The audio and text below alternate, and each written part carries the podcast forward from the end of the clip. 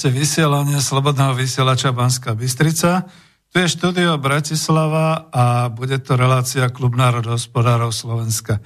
Tento raz budete prekvapení, ale nebudem pokračovať v zvučke, ktorú tu máme pre Klub národohospodárov Slovenska, pretože nejako sa nám to Slovensko mení a ťažko povedať, človek je v šoku v pomikove, že či je to dobré a či je to zlé, ale každopádne už toto v dolinách začína byť skôr sentimentálne, pretože dnes sa deje všeličo na Slovensku, ale všetko je importované, máme to z toho globálneho sveta, takže sa budeme musieť brániť.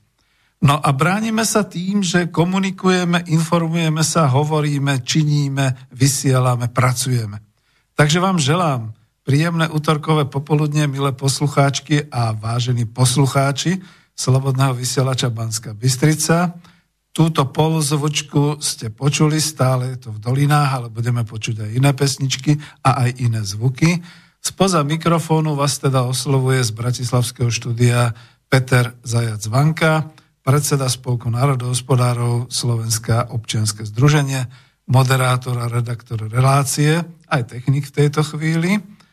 Vrátil som sa už teda do vysielania a Počúvate 7. reláciu Klubu národohospodárov Slovenska v tomto roku 2020 a táto relácia má poradové číslo 62. Je 17. marca roku 2020 a zúri nám tu koronavírus. Ja radšej hneď teraz na začiatku poviem, že sme naživo a tak, ak budete mať chuť a čas, zavolajte a napíšte. Ak zavoláte počas relácie do štúdia, tak je to mobilové číslo 0951 153 919. Pred vysielaním som ho prefúkal, takže by malo byť dobré. Čiže ešte raz 0951 153 919. Pokiaľ budete volať zo zahraničia, nezabudnite volačku. E, mail je studiozavináč slobodnyvysielac.sk alebo na web stránke potom ešte máte už nejaké aj možné alternatívy k tomuto mailu, ale lepšie je na tento mail, ten čisto prichádza priamo sem, alebo kliknite na ikonku, čo tam máte teda takú poštu na odpoveď. No, ja by som sa rád rozbehol, ale ešte predtým za prvé ďakujem technikom a ďakujem všetkým vám, poslucháčom, ktorí e, posielajú príspevky dobrovoľnícky. My sme tu tiež dobrovoľne, ale takýto krásny mikrofón, ako ma, aký mám teraz pred sebou a počujete už aj tú zmenu kvality zvuku, tak ten je nový, takže naozaj ďakujem. E, musel stať teda ako peknú sumu, ale je kvalitný, to je dôležité, takže počujeme sa úplne senzačne a nemusím sa báť. Samozrejme, ja som si ho na začiatku trošku ako tak pohľadkal. Pohľadkal som ho aj takou nejakou handričkou, e, keď sa tu striedame, takouto, aby sme sa navzájom nenakazili. Som tu v štúdiu sám a e, chcel som vysielať, respektíve volal som mnohých svojich e, zo spolku priateľov, väčšinou aj starší páni, takže ich iba pozdravujem. Viem, že sú pri vysielaní, počúvajú, možno sa aj ozvu, zareagujú.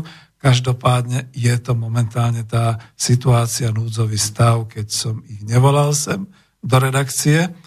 A e, včera sa vyskytol taký veľmi príjemný e, prípad, povedal by som, že chcel so mnou vysielať tu kamarát Ferko, ale chcel o hraniciach a najprv som sa nadchol, ale potom, keď ste mi viacerí z vás e, dali také nejaké informácie a trošku tak povzbudzal, vysielaj, vysielaj práve ten aspekt teraz toho hospodárstva a čo my na Slovensku a čo teraz, tak, tak, tak potom som si povedal, aj som sa ospravedlnil, že nie ja budem vysielať skôr teda ku tomu stavu, k tej situácii na Slovensku, ale nie z hľadiska medicínskeho. Ja to kľudne tak poviem, že minulé v 61. relácii bolo, e, bol názov téma cvičenie civilnej obrany, kontrola kor- koronavírusom.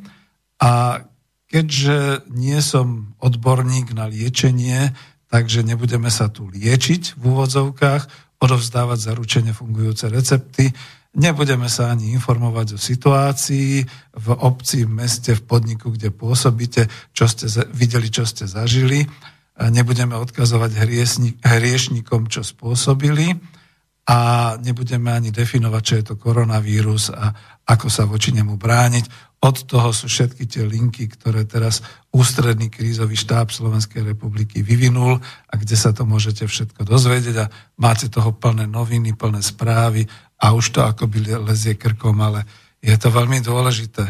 Ja len takú malú poznámku, išiel som a chodím, som v Bratislave aj ako zásobovač rodiny a podobne, tak Teraz to vidím, samozrejme, mám to rúško na ústach, pohybujem sa s tým, že toto je úplne iné mesto.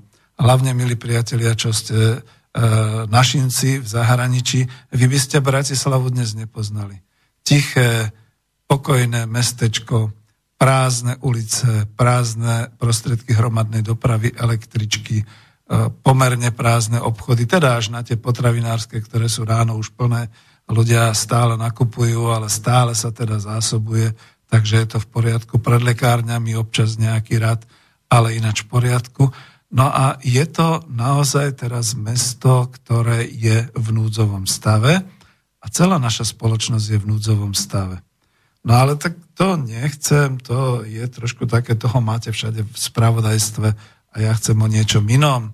Chcem a dnešná téma chcem, aby bola, dúfam, že teda bude národohospodárska situácia Slovenska.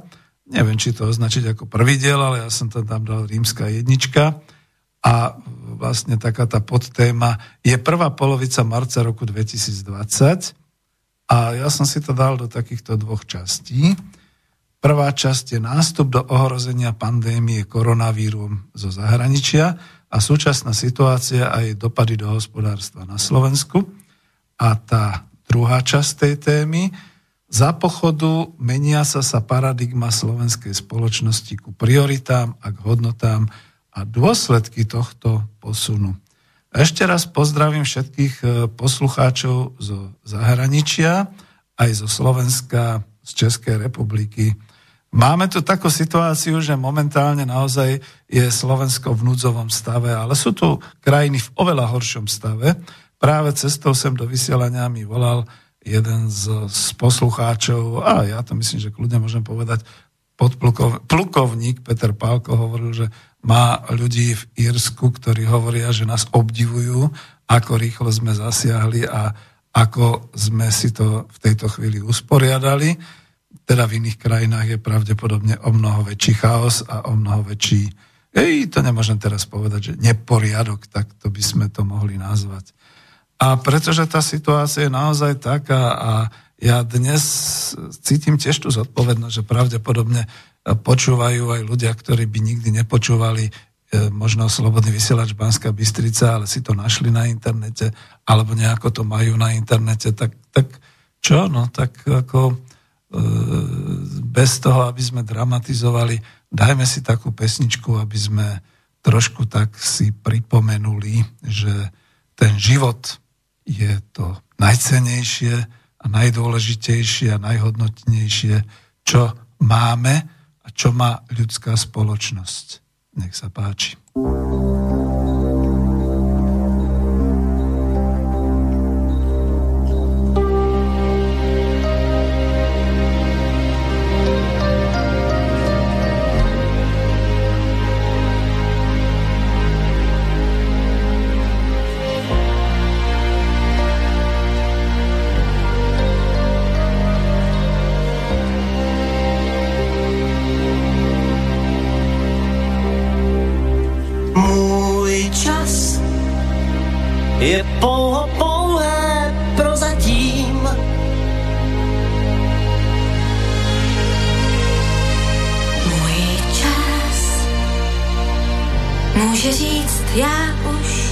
Neplatím.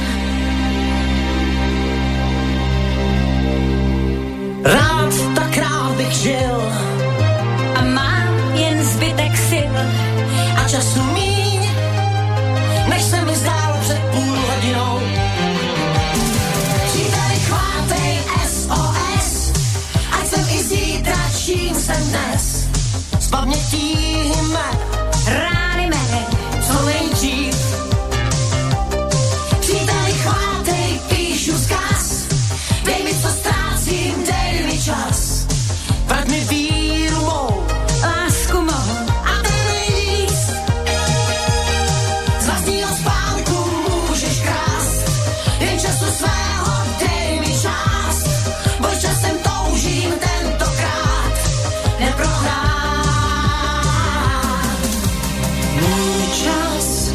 to jsou jen chvilky takové.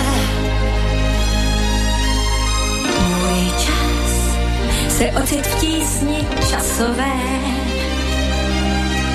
Rád bych zůstal živ Chci dýchat jako dřív a čekám dál, že přece ustrneš se nade mnou.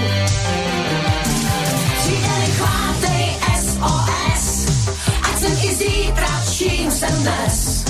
Zbav mě tísněme, strasti mé, co nejdřív. Příteli, chvátej, píšu zkaz, dej mi, co ztrácím, dej mi čas. Vrať mi víru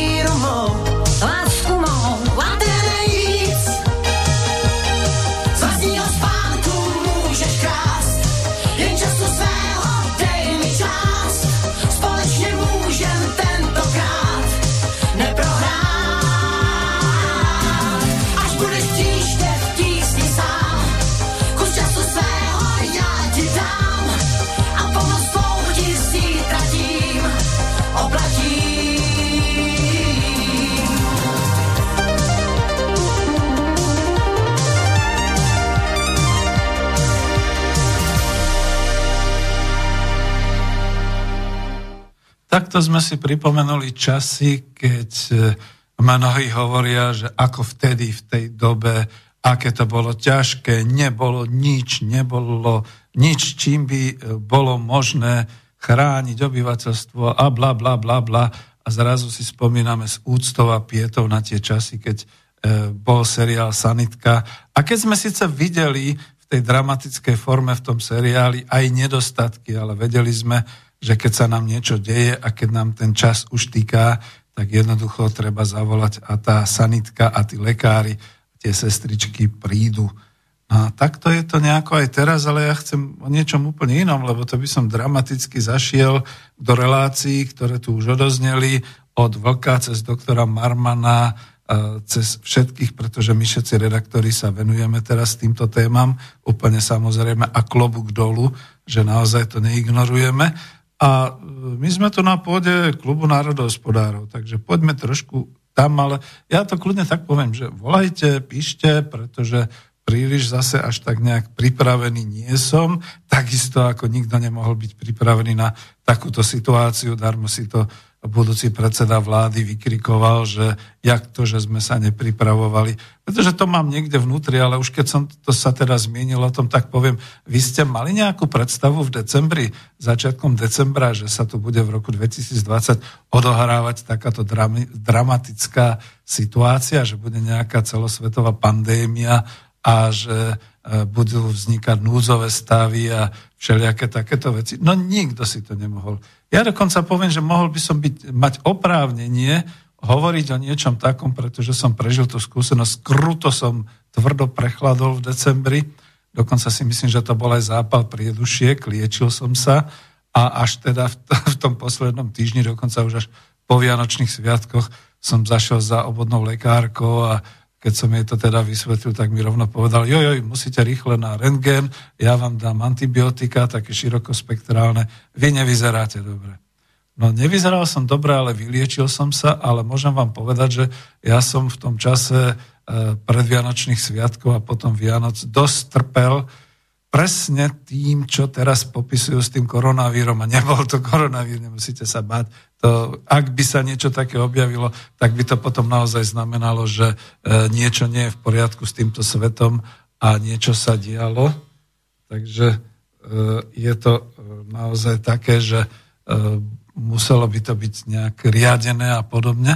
Ale to, čo som zažil, bolo presne ten pocit takého toho dýchavičnosti, až dusenia sa, až teda takého, že no nebolo mi všetko jedno a zo dve, tri noci som nevedel ani len ležal, ležať, tak som sedel a predýchaval som to a zaspal som skoro od únavy a prešlo to.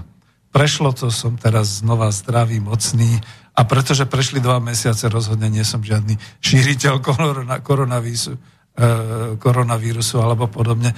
A túto skúsenosť majú predsa 10 tisíce, 100 tisíce aj Slovákov, za to niektorí hovoria, a veď o čo ide, veď to nejde nič a tak ďalej.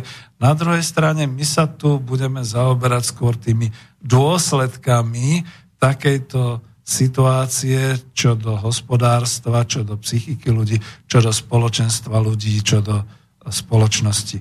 Odporúčam vám, veľmi dobrá relácia bola teraz, Boris Korony vyspovedal doktora Marmana, psychológa, E, to bolo najnovšie dokonca. Tu má aj článok na webe Slobodný vysielač e, presne k tejto téme, e, cena života a tak ďalej, takže treba si to pozrieť a odporúčam to.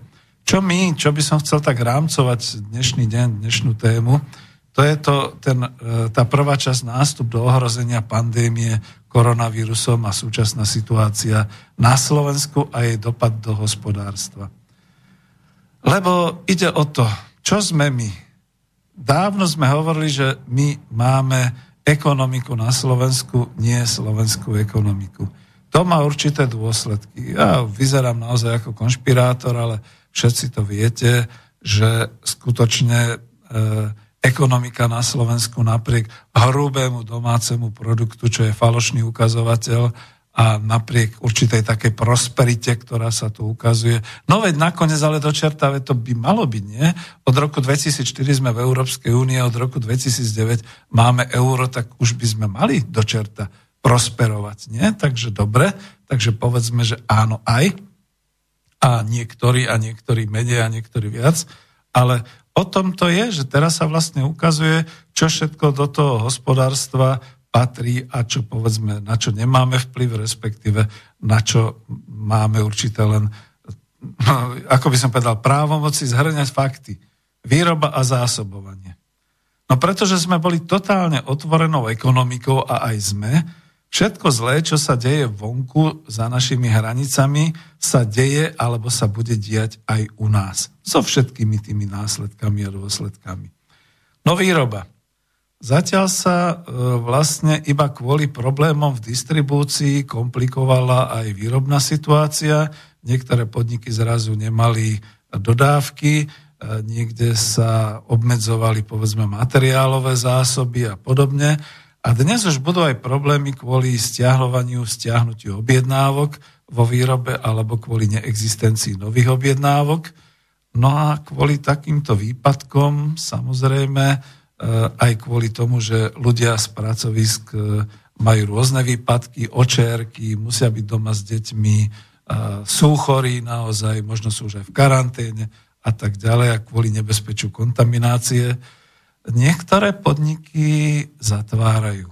Volkswagen Bratislava, teraz sme počuli PS a Peugeot a samozrejme náväzne na to potom aj mnohé ďalšie priemyselné podniky. A netýka sa to len priemyselných podnikov, Týka sa to v celej štruktúre, by som povedal, národného hospodárstva mnohých podnikov. Čo k tomu poviem ja, je, že ide o to, že sa bude aj prepúšťať. Pretože, samozrejme, kde nie je inkaso, nie je ani príjem, kde nie je príjem, tak potom samozrejme nie sú ani peniažky a rýchle sa dostávame ako súkromní vlastníci do červených čísiel No a ja mám s tým veľmi osobnú skúsenosť aj my v rodine, kde potom vždy ten šéf alebo šéfka povie, no tak toto ale nemôže byť, ja ťa nemám z čoho platiť, tak ťa radšej prepustím, vieš, lebo ty si tú prácu nájdeš. Dobre, len jedna vec je, keď e, prepúšťajú jedného, ktorý si môže nájsť prácu.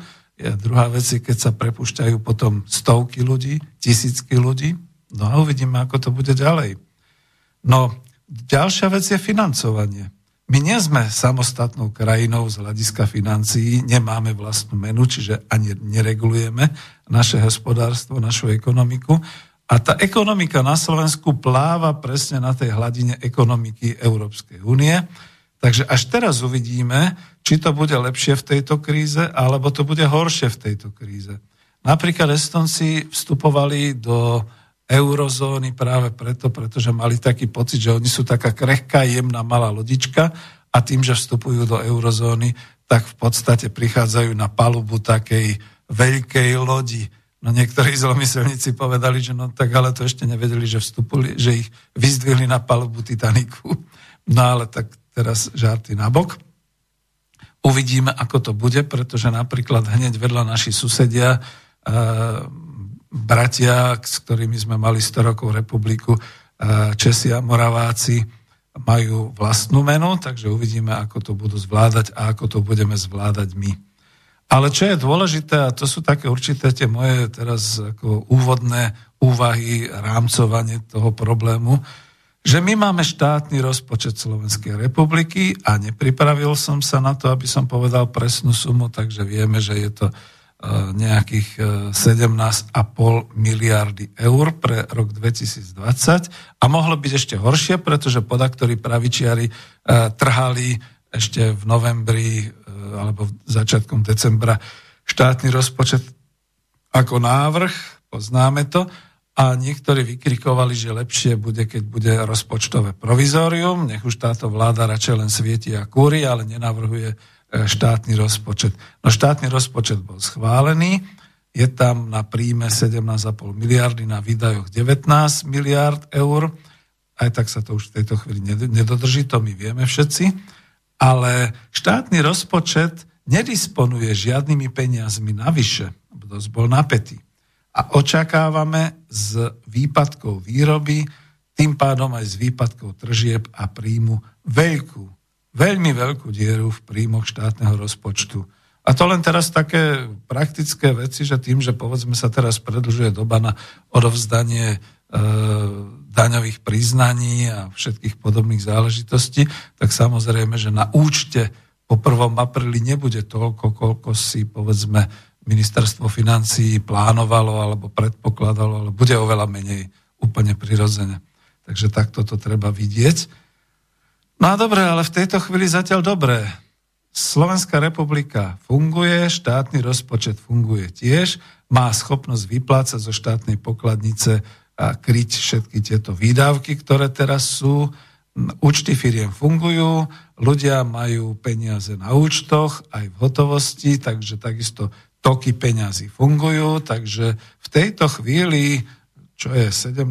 marca, je to zdanlivo všetko v poriadku viete, mrazí ma na chrbte, že to už vyprávam ako v tých hororových filmoch, keď ukazujú také ticho pred burkou alebo ticho pred nejakými ťažkými, dramatickými akčnými situáciami. Toky výroby a služieb sa tu zrazu ukazuje, že všetko, čo si sami nevyrobíme a čo nevieme sami sebe dodať v rámci republiky a čo e, vlastne by sme aj potrebovali vyrábať a nevyrábame, tak je deficitné. Okatý príklad je s tými všetkými rúškami. Veľmi okatý príklad je príklad Zornice Bánovce nad Bebravou, ktorá z textilnej výroby prešla na výrobu rúšok. Neviem, prečo mnohí vyčítajú, že však ako boli takmer v krachu a podobne. No šikovní boli.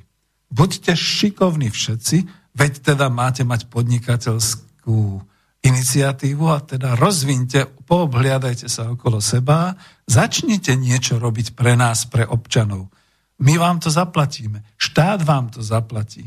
Takže e, nie je na mieste, teraz to vytknem, budem dneska asi trošku hovoriť e, nie v rámci nejakých rámcov alebo teda postupnosti, ale ako nelúbilo sa mi, keď začali okamžite náreky e, ľudí z reštauračného stravovania, z hotelov, že no ale tak my teraz a nech nám to štát kompenzuje, keď teda budú za... Nie, nie, nie, nie.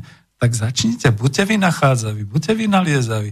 Ešte skôr, než to bolo vyhlásené, než sa to objavilo v mass médiách, na obchodnej ulici v Bratislave prehradili tie malé reštaurácie alebo malé proste prevádzkárne, kde boli 3-4 stoly e, takým tým pultíkom, okienkom a začali vydávať cez ulicu. Jaký to problém? A zrazu sa objavili všade možnosti predávať jedlo cez ulicu, predávať ako dodávku, dodávať jedlo a tak ďalej. Tak veď ako buďme naozaj, buďme taxikári. Zrazu zistili, že nemôžu, prema, teda nemôžu uh, vlastne voziť ľudí. No ale veď zároveň sa objavila tá možnosť voziť tovar, dopravovať. Takže vždy je zo všetkého východisko, len neviem prečo v tých našich zemepisných šírkach je okolo toho veľa vresku, náreku a takého, takého, nerozumiem tomu. 30 rokov trhovej demokracie a trhového hospodárstva a podnikatelia nariekajú? A kde majú svoje záložné plány, svoje plány B, svoje plány C, svoje plány, keď už nič iné, tak ako, že keď nastane čierny piatok, ako z ktorého poschodia vyskočia ako spáchať sebevraždu alebo čokoľvek ďalšie. Ja viem, že teraz som protivný, lebo toto nikto nečakal, čo sa stalo, ale nie len, že podnikatelia to nečakali, ani my obyčajní ľudia sme to nečakali. Mnohým to komplikuje v živote situáciu, možno až tak ďaleko, že ide o sociálne problémy a prípadne ide do, o vzťahy príbuzenské, nielen návšteva, možno svadba, možno krštiny, možno pohreby, možno všeličo ďalšie, čo všetko teda bolo prekazené. Lenže v rádiu, v televízii počujeme iba o náreku podnikateľov, ktorí sa pýtajú, ako im to štát zaplatí, uhradí. Ako, tu ma poznáte, že tu budem musieť tvrdo povedať, vážený, tak zisky si privatizujete a straty chcete znárodňovať, tie nám chcete dať k zaplateniu, k preplateniu. Kde sme to, sakra? Takže takto. No ale to som sa trošku tak rozparádil, lebo nie je tu len príklad z Hornice Bánovce, kde kto už teraz šije e, tie rúška. Teraz cestou do, e, do Slobodného vysielača mi volal zase jeden, že ale to asi nie je úplne účinné. Je to jedno, ja vám kľudne poviem, možno je to len psychologická záležitosť, že máte rúško na sebe, tým pádom plníte tú zásadu, že správam sa tak, ako keby som mal chrípku a nechcel by som nikoho ohroziť Čiže to moje dýchanie a tá, tá moja kvapôčková nejaká to, to, to vydychovanie sa u mňa zadržiava a zároveň, keď niekto je vonku a takisto má tú masku, tak mám taký dobrý pocit, že predsa len pokiaľ od neho nebudem stáť na 20 cm blízko k tvári, tak potom predsa len tú nejakú hygienu dodržujeme. Dobre, tak toto je ten nástup do ohrozenia pandémie a ešte niečo naozaj treba k tomu povedať, že vydaril sa nám. Ako težme sa. Težme sa my, občania Slovenskej republiky, že napriek všetkému nástup do tejto pandémie, pri tej všetkej otvorenosti hraníc, otvorenosti ekonomiky, pri tej neexistencii žiadnych zábran a pri tom, ako rýchle sme zareagovali ako spoločnosť, sa vydaril. Povieme si prečo, respektíve, a mohol by som to kľudne aj dať, pretože naozaj sú krajiny, kde sa to nevydarilo a kde nám je to veľmi, veľmi ľúto, respektíve no ľúto. Pozeráme na to a sme v šoku. Sme v šoku napríklad nad talianskou tragédiou, pretože to je tragédia, čo sa tam stalo. Ja nemám tu čísla, ani nemám chuť otvárať si nejaké weby a pozerať e, čísla ale viem, že tie úmrtia už sú cez 1200 ľudí a že je tam naozaj dosť teda taká kritická situácia a pritom my všetci predsa máme radi Taliansko. Skúsime, čo nám k tomu zaspieva toto kutuňa.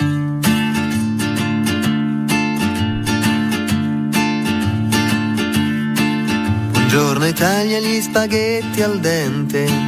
È un partigiano come presidente con l'autoradio sempre nella mano destra, un canarino sopra la finestra. Buongiorno Italia con i tuoi artisti, con troppa America sui manifesti, con le canzoni, con amore, con il cuore, con le donne sempre meno suore. Buongiorno Italia, buongiorno Maria, con gli occhi pieni di malinconia, buongiorno Dio, lo sai che ci sono anch'io. Lasciatemi cantare con la chitarra in mano, lasciatemi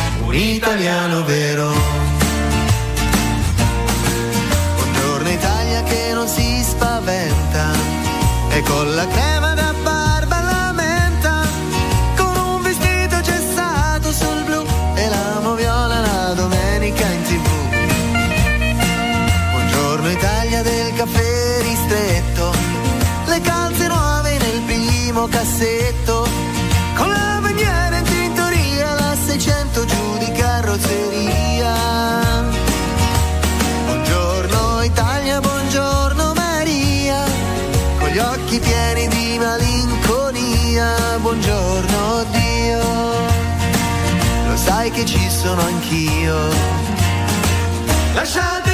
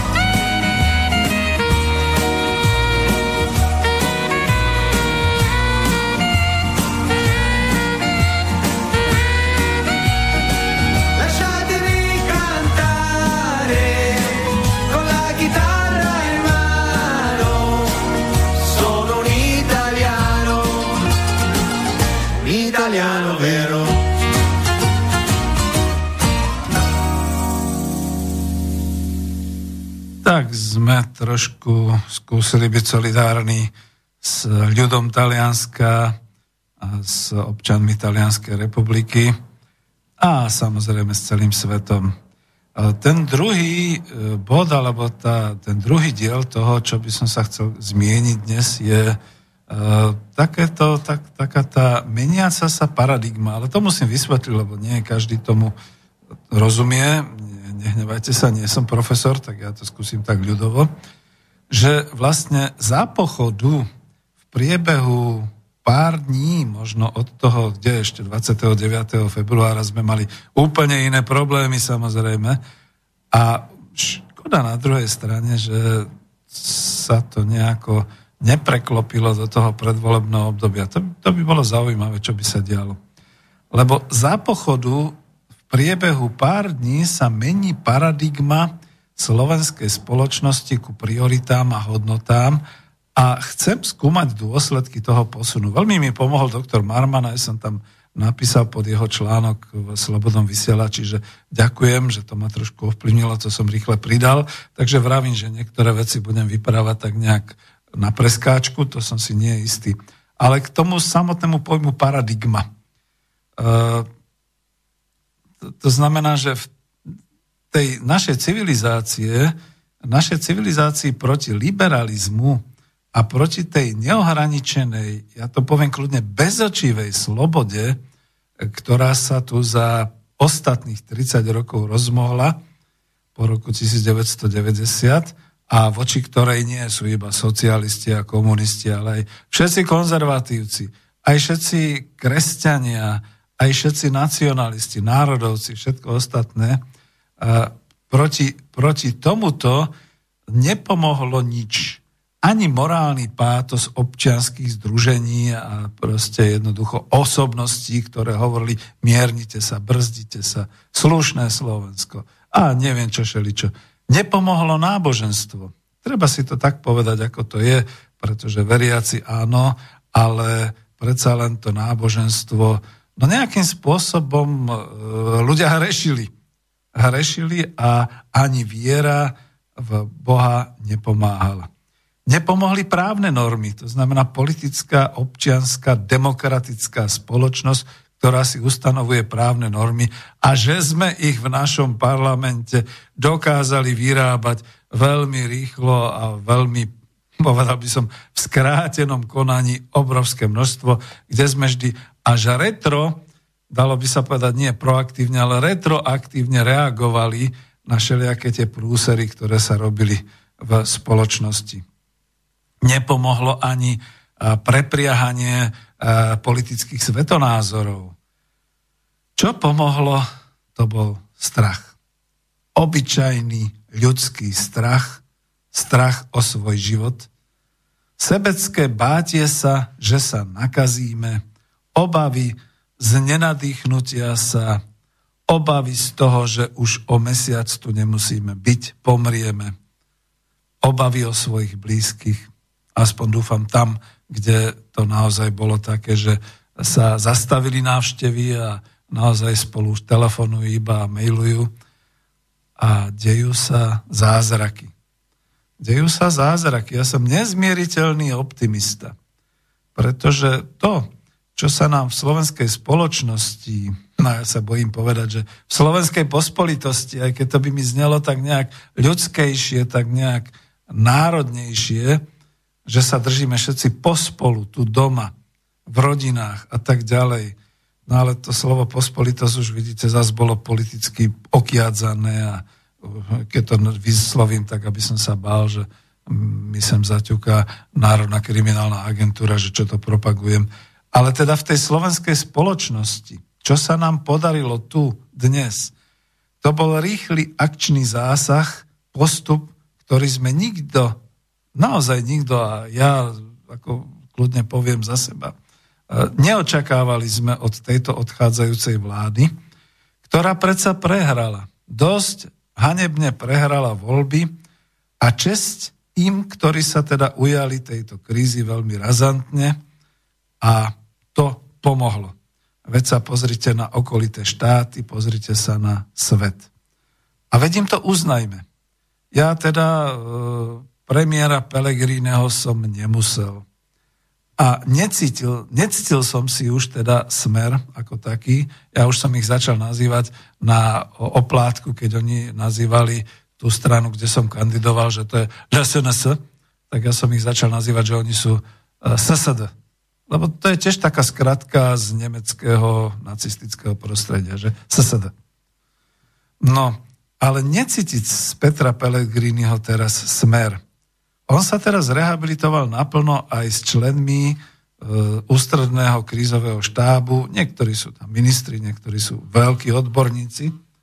A e, kto takmer zlyhal e, v priebehu týchto 14 dní, to bol víťaz volieb. Áno, Igor Matovič. Pretože ten sa hneď začal naparovať, začal robiť ramená, a našťastie neokrikol som ho iba ja v tom blogu Pravdy, kde som dal taký ten názov Matovič, predvolebná kampaň sa skončila, čo to robíš? Alebo čo to robíte? Ale dostala si poriadne za uši a kapky, ako sa hovorí v úvodzovkách, aj od svojich partnerov, ktorí chcú skladať novú vládu, pretože oni to mysleli vážne, tak sa nejak umravnil a už teraz to vyzerá tak, že e, nielen spolupracuje, ale už teda sú aj určité kroky k odovzdávaniu. Ja neviem, prečo to teraz všetky médiá, dokonca aj tí sami politici nazvali, že odovzdávanie moci. Ja viem, že to je také, ale to je potom asi také, ako keď chcete povedať dievčine na prvom stretnutí, vieš čo, ja sa chcem s tebou vyspať. Tak aj tuto to tak blbo znie, že odovzdávanie moci. Lebo to by malo byť predsa trošku ináč. To by malo byť komplexnejšie. To by malo byť odovzdávanie a preberanie zodpovednosti za spoločnosť, za Slovenskú republiku a dokonca aj zodpovednosti slúžiť občanom, občanom e, slovenskej spoločnosti. Nie odovzdávanie moci. To je také už moc, moc, e, to, to je, asi je nová doba. Asi to tie 15 a tie 20 chcú počuť, že chcem sa s tebou vyspať. Tak takisto v tomto prípade politici si odovzdávajú a preberajú moc, nie zodpovednosť a nie tú schopnosť slúžiť spoločnosti, čo mi teda nesmierne vadí. A je to o morálke, nie je to ani o legislatíve, ani o vyjadrovaní, ani o podobných veciach. No a ja som teda zaujal taký optimistický postoj, že bude zaujímavé, ako sa teda bude to prepriahanie robiť, čo všetko to bude pre Slovensko znamenať. A len takú perličku, že viete si, alebo vedel by si niekto predstaviť, povedzme, tento scenár odovzdávania moci a tento scenár e, krízového štábu a všetko, čo teda vláda pri odchode musela pre spoločnosť urobiť niekedy ešte v polovici februára, uprostred tej emotívnej a hnusnej volebnej kampane? E, vôbec možno okrem lekárov, ktorí už boli informovaní, virológov, mal niekto v merku, čo sa to rozvíja v tom čínskom Wuhane a v Číne vôbec?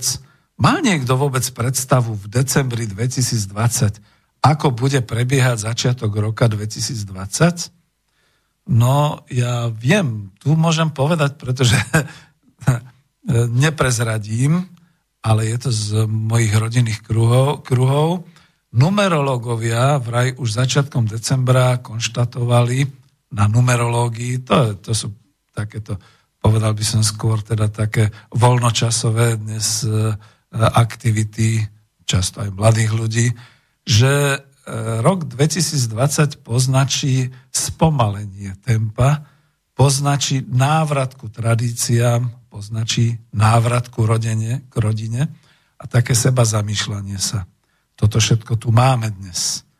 Takže ja len dodám optimisticky, že na akých nitkách niekedy e, cestuje ten osud e, spoločnosti. Slovensko má dnes vlastne šťastie, že nám vlastne už tu prakticky nič nepatrí, že je to ekonomika na Slovensku, nie naša ekonomika. Lebo ak to tu začne padať, o to rýchlejšie na troskách cudzej ekonomiky môžeme budovať našu ekonomiku, môžeme si to organizovať podľa seba, celé národné hospodárstvo Slovenska. Ako ukazujú fakty, tak dnes je najdôležitejšia pre nás, najdôležitejšou inštanciou vláda národného štátu, vláda Slovenskej republiky. Európska únia je mŕtvý chrobák, NATO je v rozklade, má už asi sklerózu a všeličo ostatné. Prakticky finančné systémy neexistujú, tí sa teraz boja, boria s rôznymi čiernymi piatkami každý deň a podobne. Zrazu sme tu my. A teraz, ako sa to deje? pretože toto je také vysielanie, kde chcem zapojiť trošku aj ľudí. Nevoláte, nepíšete, respektíve mám tu jeden mail, ale ten za chvíľočku potom. Ja tu mám aj také zvuky, také záznamy, čo som si rýchle vypočul, keď som sediac doma a nezásobujú z rodinu, si zapol televízor a niečo počul. Takže ja to kľudne priznám, priznám im autorstvo. TA3 toto vysielala, ja som si tento zvuk tuto takto nahral keď e, odchádzajúci a aj budúci predstavitelia vlády spolu komunikovali. Viete, čoho som sa ja najviac bál? Že jedni sa nebudú kamarátiť s druhými, jedni opustia a zamknú a vyhádžu a druhí e, budú zase riešiť biele knihy a nadávať na tých prvých, čo všetko neurobili a tak ďalej. Vyzerá to, že táto situácia pomohla Slovensku aspoň v tom, že odovzdávanie zodpovednosti a službokonajúcich služby e, a preberanie tejto služby a zodpovednosti nie moci. Znova to poviem, to je veľmi zlé slovo. Zabudnime na to, je to vulgárne slovo. To odovzdávanie sa deje takto, ako si to teraz vypočujete. Dúfam, že sa mi to podarilo dobre nahrať. Ďakujem pekne. Dobrý deň, prajem dámy a páni. Chcem oceniť konštruktívny prístup pána ministra Žigu, bolo to naozaj vo vecnej rovine. E, ten takmer dvojhodinový Hovorí Richard Sulík. hovor bol tiež veľmi vecný, konec koncov so všetkými tými pánmi, ktorí tam boli, sa roky poznám. Opatrenia, ktoré oni návrhli, to je tých 13, ktoré pán Žiga predstavil o chvíľu, tak sú väčšinovo sú rozumné, sú správne. Ak ich ešte stihne pán Žiga zaviesť, tak e, určite ich neplánujem rušiť. Možno, že nejakom jednom, dvoch opatrení e, tie budú buď na diskusiu, alebo nahradiť ich inými, alebo e, došpec- vyšpecifikovať čo konkrétne. Dovolte mi teraz v krátkosti povedať, že aké skupiny opatrenia, teda tiež chcem nejaké ďalšie body predložiť, ale to, na čo by sa mal štát zamerať, to sú takéto takých štyroch skupinách. Poprvé, mal by podniknúť kroky, ktoré postihnutým firmám znižia náklady, znižia prevádzkové náklady. To je napríklad teraz e, počas krízy e, úla, odvodové úlavy, alebo napríklad zmena podmienok pri čerpaní OČR, kedy školy sú pozatvárané, rodičia sú doma s deťmi. Druhá skupina je vykrývanie strát, ktoré e, tie firmy utrpia, to znamená uvoľnenie možnosti odpisu alebo čerpanie na vykrývanie strát z ESHIF fondov. Do tretice natiahnutie v čase, to znamená odklad splátok, odklad kontrol, odklad e, úverových splátok alebo colného dlhu. Tam sa veľa povinností dá natiahnuť v čase, aby sa tie firmy vedeli nadýchnuť. Štvrtá skupina je náhrada škôd, ktoré spôsobil štát tým, že zatvoril, tým, že nariadil zavrieť nejaké predajenie. V týchto štyroch skupinách sa budú hýbať všetky opatrenia. Ako som povedal, väčšinu z tých 13, ktoré pán Žiga vám o chvíľu predstaví, uh, považujem za zmysluplných, rozumných, čiže tam žiadnemu škrtaniu nepríde. Zajtra sa stretávame opäť, ja teda prinesiem uh, v tým jednej, dvom nejaké moje výhrady, pripomienky, ale väčšinou to tak ostane a uh, taktiež pripravím ďalšie, dúfam, že to budeme do zajtra hotové. Veľmi pekne vám ďakujem za pozornosť. Ak na mňa teraz nejakú otázku, vás poprosím, lebo ja odchádzam a nechám tu pánov e, samých. Má niekto otázku? Nemá, výborne. Ďakujem vám veľmi pekne. Nechajte niečo aj moje. No, rýchle musím povedať, že teda Sulík to ohodnotil ako budúci minister hospodárstva prekvapivo, veľmi pozitívne. Samozrejme, ne, ako sa povie, nenehal si už príležitosť povedať, že jedna, dve opatrenia pravdepodobne zmení a podobne. No ale tie opatrenia, však tu si ich za chvíľočku vypočujete, minister hospodárstva Žiga za SSD bude hovoriť, sú v podstate tak trošku skopírované, však on to aj sám hovoril, tak trošku z toho, čo možno aj odporúča čiastočne Európska únia a čo teda teraz pomáha, ale ja kladem otázku, počúvajte pozorne, aby ste vedeli, komu to pomáha. Skutočne to pomáha ľudu Slovenskej republiky. Skutočne to pomáha obyvateľstvu Slovenskej republiky. Lebo ja keď som si to vypočula, tak zhrnul, tak som si povedal, wow, Chcel by som byť cudzím investorom na území Slovenskej republiky. Chcel by som byť podnikateľom v Slovenskej republike.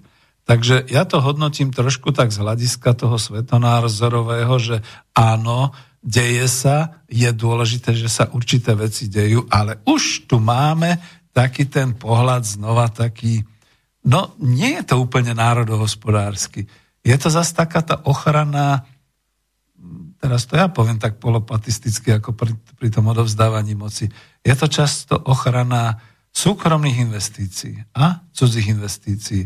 Skúste si vypočuť, možno nemám pravdu, takže e, a ešte jedno sa zmiením, vy viete veľmi dobre, že e, v jednom z klubov národohospodárov, keď ma spovedal Marian Moravčík, som povedal, že čo považujem za najmenej dôležité ministerstvo, čo by som zrušil, a ja som povedal, že ministerstvo hospodárstva Slovenskej republiky. A prečo? Pretože už vlastne nehospodári, nemá žiadne alebo minimum štátnych podnikov má, celkovo je to v nejakej ploche 0,3%, tak nejako, alebo ešte menej. A v podstate len vykuruje, svieti a robí taký ten priestor, vytvára takéto prostredie pre súkromných a cudzích investorov. Takže vypočujte si, či je na tom niečo pravdy. Ja, prepáčte, toto si berám. Dobre. Dovidenia. Ďakujem pekne. Minister si, Žiga. to rokovanie naozaj bolo veľmi konštruktívne a konec koncov tou snahou a tým cieľom pre hospodárstvo a pre ekonomiku Slovenska je, aby výroba v najväčších podnikoch a nielen najväčších, vo všetkých podnikoch ostala zachovaná, aby sme, ne, aby sme zabezpečili plynulú pre, prevádzku jednotlivých e, podnikateľských zariadení, aby sme neruinovali ekonomiku, pretože ekonomika e, drží toto Slovensko a drží e, výrobný proces a platy e, ľudí, ktorí pracujú v jednotlivých podmienkach. Preto sme sa snažili Viete, že som v opozícii, takže si môžem dovoliť povedať, že aby sme neruinovali ekonomiku. Pre koho ju nechceme ru- ruinovať? Pre zamestnancov? E, ako uvidíme ďalej, čo sa bude diať, ja si myslím, že tie firmy, tie veľké podniky, cudzí investori sa nezachovajú férovo voči e, našim zamestnancom. No ale uvidíme, čo tým chcel básnik povedať. To je môj pohľad. Váš pohľad môže byť iný. hľadať aj tie opatrenia také, aby sme ten chod ekonomiky zachovali, a jedna, a aby sme aj vnímali tú e, zodpovednosť tých jednotlivých podnikateľských subjektov, spoločenskú zodpovednosť firiem, Pre koho ktoré ekonomiku? e, prevádzkujú svoje výrobné zariadenia a nesmieme ale zároveň rúcať ekonomiku a nesmieme e, dopustiť to, aby prestala ekonomika fungovať. Nesmieme rúcať ekonomiku, nechc- nesmieme dopustiť, aby prestala ekonomika fungovať. No keby to bol povedal, povedzme, Štrougal, alebo Husák, alebo pán Knotek v roku 1988, tak poviem, no, tak ako mal na mysli tie štátne podniky, to rozvinuté národné hospodárstvo. Keď to dnes hovorí minister hospodárstva Žiga, tak trošku mi je to také smiešne. Ale poďme ďalej. Ako povedal aj pán Sulík, v zásade sme sa dohodli na tom, že sa to bude týkať tie prvé opatrenia, e, ktoré vzýšli aj z návrhov podnikateľských zväzov takých štyroch oblastí. Jedna oblasť je oblasť ministerstva financí, druhá oblasť je ministerstva práce, sociálnych vecí a rodiny, tretia oblasť je ministerstva hospodárstva a štvrtá oblasť je oblasť daní a, a cieľ a nákladov, ktoré firmy majú s odvodmi a podobne. K tým 13 opatreniam. Chceme zabezpečiť poprvé rokovanie s bankami o možnosti odkladu splátok úverov a hypotekárnych úverov bez negatívneho záznamu pre dlžníka v registri. Chceme zaviesť možnosť zmrazenia splácania úrokov a istiny úverov tak pre fyzické osoby, to znamená zamestnancov a bežných ľudí, ako aj pre právnické o, osoby, Keby, keby to bolo len v tom prvom prípade, tak poviem veľmi ľudové opatrenie. Keďže je to aj v druhom prípade, tak poviem trošku nedemokratické. Lebo podnikatelia, buďte na mňa zlí, ale tak musíte mať svoje krízové plány a svoje plány B a zálohy. Nemáte? Čo ste robili doteraz? E, Vieme si predstaviť, že ako kompenzácia by sa pre banky e, využila možnosť odpustiť bankám platenie bankového odvodu. To po druhé. Po druhé, proste Odpustenie bankového odvodu. No a je to tu. Takže dobre, no ideme ďalej. prostredníctvom Nie. e, Slovenskej záručnej rozvojovej banky zjednodušiť a zatraktívniť poskytovanie krátkodobých a nízko úročených úverov pre podniky vo vybraných sektoroch. To znamená, my budeme vnímať, že nebu- nebude sa to týkať všetkých pločne, ale nájdeme sektory, napríklad sektor pohostinstiev a reštaurácií, ktoré museli alebo musia zavrieť, tak sa to bude týkať aj malých e, reštaurácií, kde je rodinná reštaurácia, ale aj veľkých, poviem, vývarovní, to znamená plošne. Ja len dúfam, že budú Chceli by šikovní. sme zabezpečiť a alokovať financie na podporu investovania v súkromnom sektore, napríklad prostredníctvom e, Slovenského investičného holdingu alebo Európskej investičnej banky. Po štvrté, upraviť možnosť odpisu daňovej straty. E, nelimitovať to, ako to máme dnes limitované nejakou dobou, ale e, predložiť túto dobu na e, dlhšie obdobie. Po piaté, chceli by sme, aby sa odložilo daňové priznanie pre všetkých daňovníkov z 31.3. na 36.2020 Zdanlivo humánna záležitosť, ale jak už e, klasik Klaus Václav povedali, že len čo to vyslovíte, už sa to bude uskutočňovať. To znamená, že kým doteraz všetci vedeli, že majú daňovú povinnosť ku 31.3. a makali na tom, a kým doteraz vedeli, že nikto im neodpustí tie splátky a podobné veci, tak robili tie opatrenia, e, možno budú drastické opatrenia, ale vedeli, kde majú svoje mantinely a čo musia urobiť, čo je teda Bohom dané, že umrieť a platiť dane je nutné. No a teraz sa to zrazu odrazu hneď uvoľnilo, upustilo. Povedzte mi, ktorý somár bude dnes odovzdávať daňové priznanie 31.3. Samozrejme, že až 1.7. Čo to spôsobí so štátnym rozpočtom, nechcite vedieť, to hovorí národohospodár. A druhá vec, všetky tie úlavy, ktoré sú tu pre podnikateľské subjekty. Nezabúdajme, že my nie sme jediní, koho postihol koronavírus. Že sú tu všetky krajiny vo svete a minimálne v Strednej Európe všetky okolité krajiny to znamená, pôjdeme sa kotúľať dolu brehom určite veľmi neskutočným, rýchlým tempom ako trmelcami a nikto to nezastaví. Pretože sme to otvorili. Namiesto, aby sme to brzdili, ideme dolu z kopca a trošku pribrzďujme. Namiesto toho sme proste otvorili brány a povedali sme, kotulajte sa dolu do krachu. Veď my vám všetko odpustíme. Pán minister už časť opatrení urobil pre E, pre niektoré typy podnikateľ, nepodnikateľov. Myslíme, že by sme to mohli rozšíriť e, na celý, na celý podnikateľský sektor a určite sa k tomu vyjadrí pán minister. E, po šiesté, úplné zrušenie platieb sociálnych a zdravotných odvodov samostatne zárobkovo činných osôb dočasne na obdobie troch mesiacov, napríklad za mesiace marec, apríl, máj, pričom tieto platby potom navrhneme, aby sa rozložili na najbližších 18 mesiacov a postupne ich podnikateľ do... Smiešne, presne v tomto bode. Najprv som sa potešil, wow, tak teraz konečne myslia aj na živnostníkov, na malých podnikateľov, že im odpustia za tie 3 mesiace. Oni im to neodpustia. Oni im to len predlžia, to tam ale nebolo povedané, to bolo až v tej druhej vete, že potom postupne budú musieť splácať. Takže to je čo? To je len odkladanie v čase, veľkým podnikom sa bude odpúšťať a malým živnostníkom sa to len presunie do ďalšieho obdobia? Sme my kompletní? Platiu. E,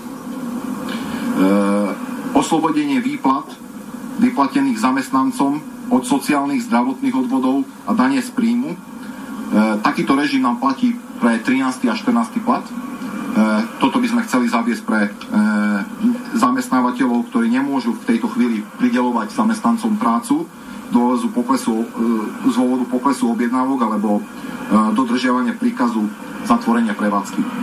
Ja by som to doplnil iba o jednu jedinú podmienku, ale držte tých pracovníkov v zamestnaneckom pomere. Lebo čo sa bude diať? Toto im ministerstvo hospodárstva a financí umožní, to znamená odpustenie platenia sociálnych a zdravotných a poistných dávok a všetkých vecí a o dva mesiace ich prepustia. Veď to bola cesta, ako išla kačka.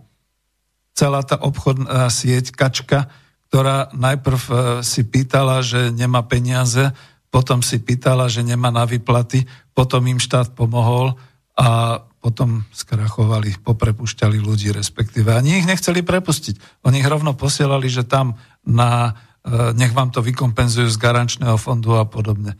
Ak kačka bola problém južného Slovenska, tak toto, čo teraz navrhuje minister Žiga, bude problém celého Slovenska.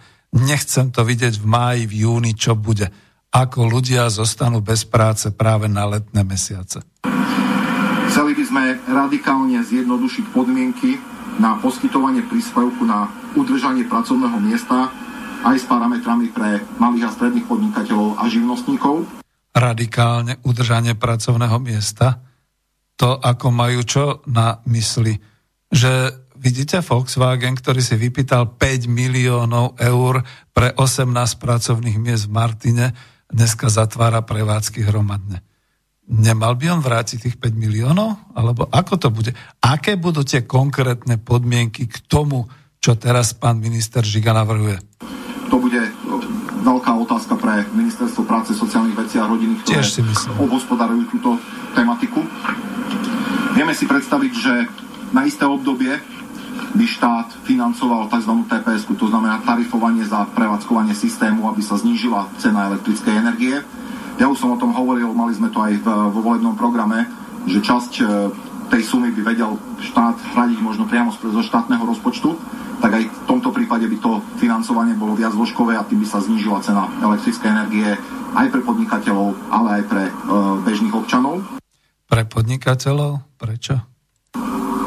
Chceli by sme podporiť diskusiu na európskej úrovni, nebudeme to vedieť urobiť sami, aby sa umožnili čerpanie prostriedkov z európskych štrukturálnych investičných fondov zo súčasného obdobia na krytie dopadov krízy. To znamená, aby používanie európskych fondov bolo viac flexibilné, aby sa z toho vyňali teda možnosť čerpania mali aj veľké podniky, aby mali aj jednotlivé odvetvia, ktoré teraz sú nejakým spôsobom limitované, aby proste tá flexibilita používania peňazí bola oveľa vyššia, aby, aby sme vedeli aj z týchto fondov uh, pomôcť podnikateľskému sektoru.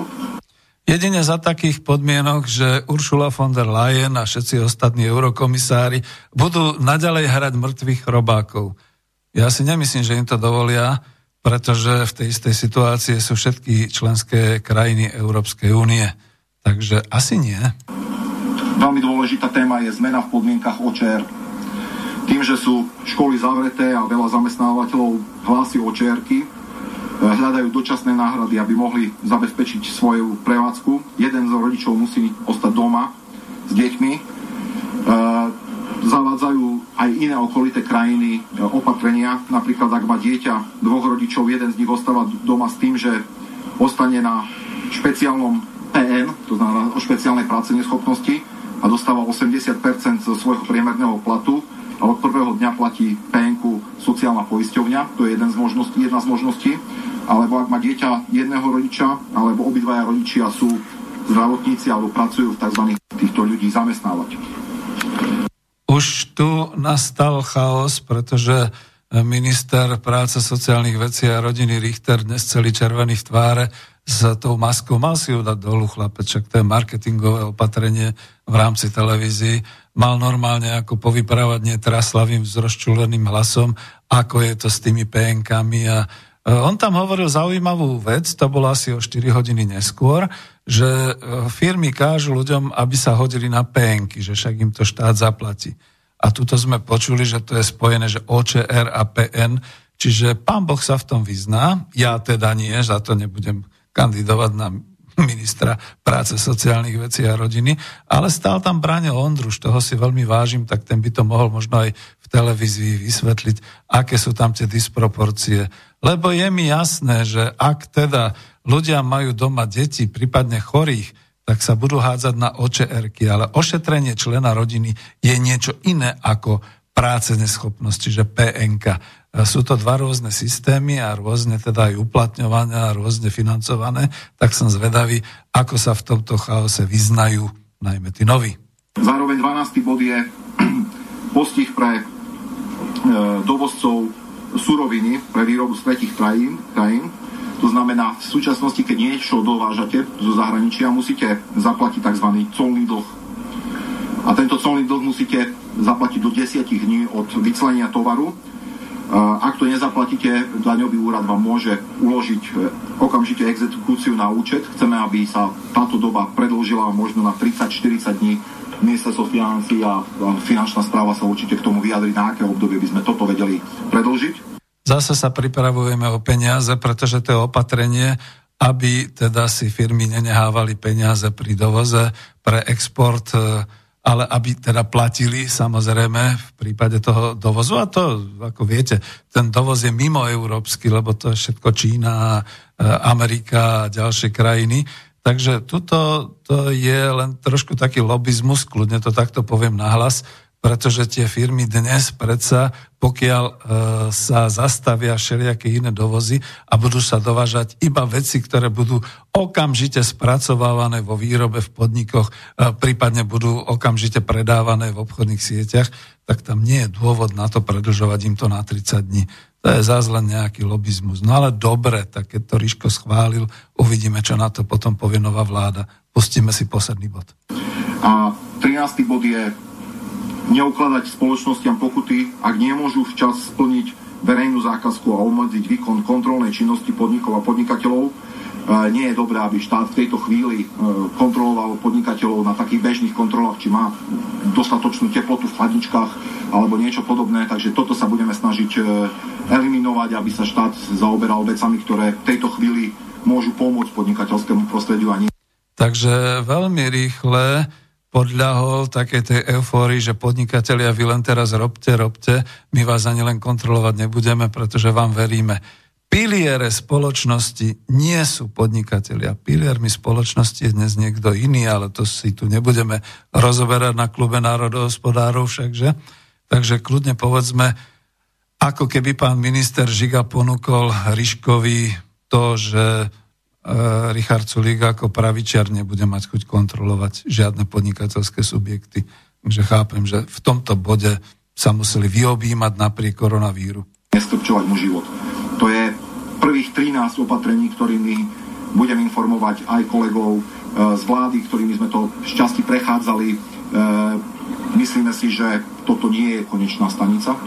My budeme pozorne sledovať aj situáciu, ktorá bude sa ďalej nejakým spôsobom E, sa vyvíjať a budeme možno doplňať tieto opatrenia, možno ich e, meniť podľa toho, ako si to bude vyžadovať situácia.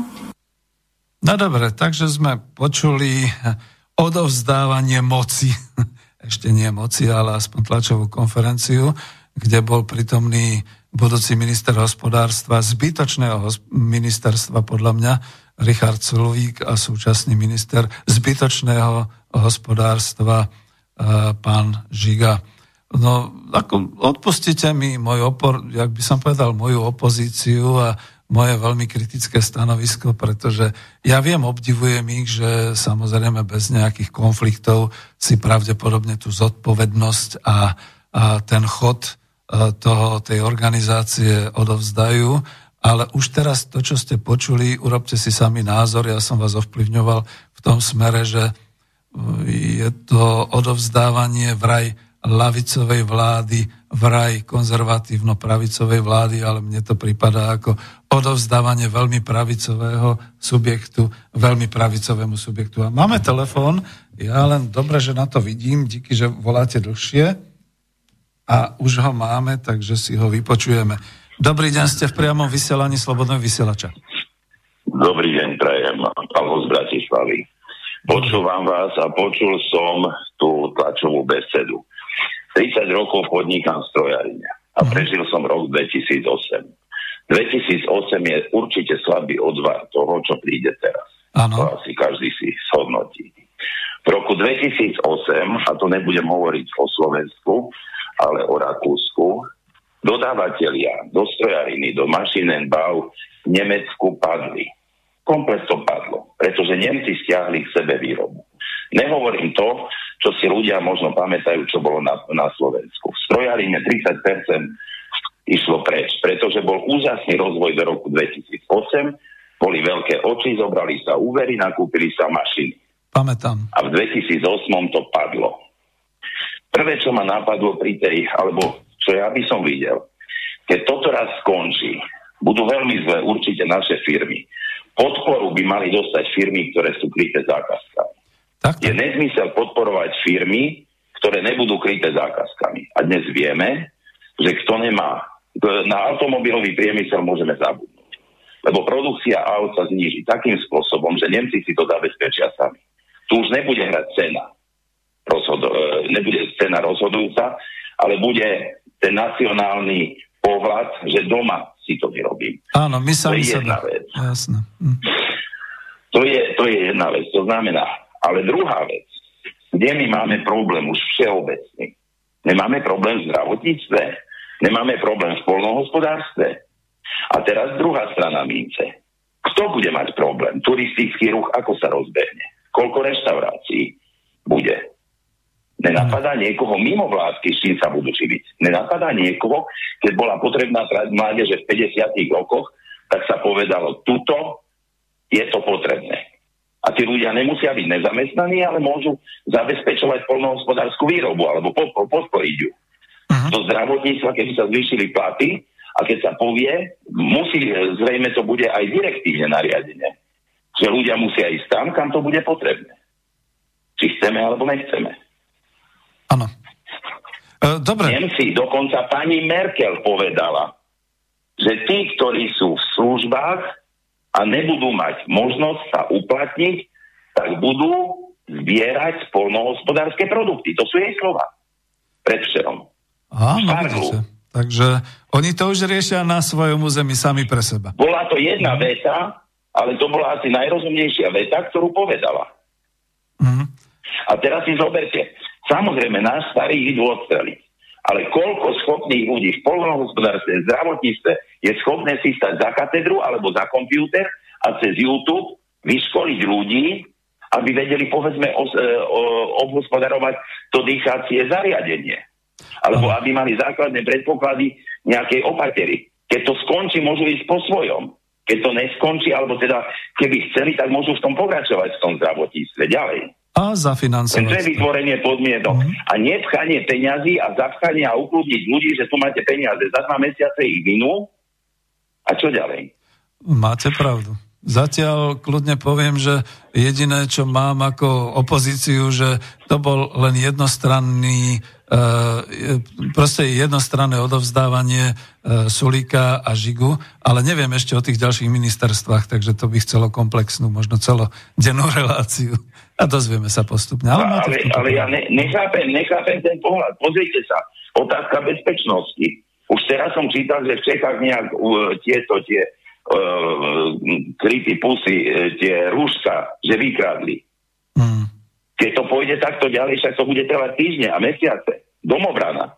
Posilnenie. Nie, nie, tieto všetky veci komplexne, skôr sa ospravedlňujem, že ak som vás podráždil, tak to bolo kvôli tomu, že som vyťahol akurát e, to, čo bolo po ruke, to znamená odovzdávanie na ministerstve hospodárstva, ale pevne verme, že niečo podobné bude aj na zdravotníctve, aj na financiách, aj na takýchto veciach, lebo toto máte pravdu, že e, v podstate ako keby som teraz zvýraznil iba ten podnikateľský sektor a iba to. To, to je fakt. No. To je. Ale je čudné, že smer takto rozmýšľa.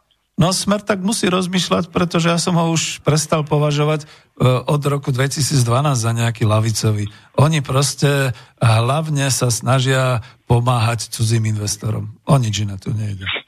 Bohužiaľ. No, hej. To ste počuli aj z toho, čo e, teraz vlastne sa snažil ten minister Richter za práce sociálnych vecí, celý červený v tvári a rozčulený hovoriť, že zamestnávateľia vlastne nútia ľudí, aby si brali PNky.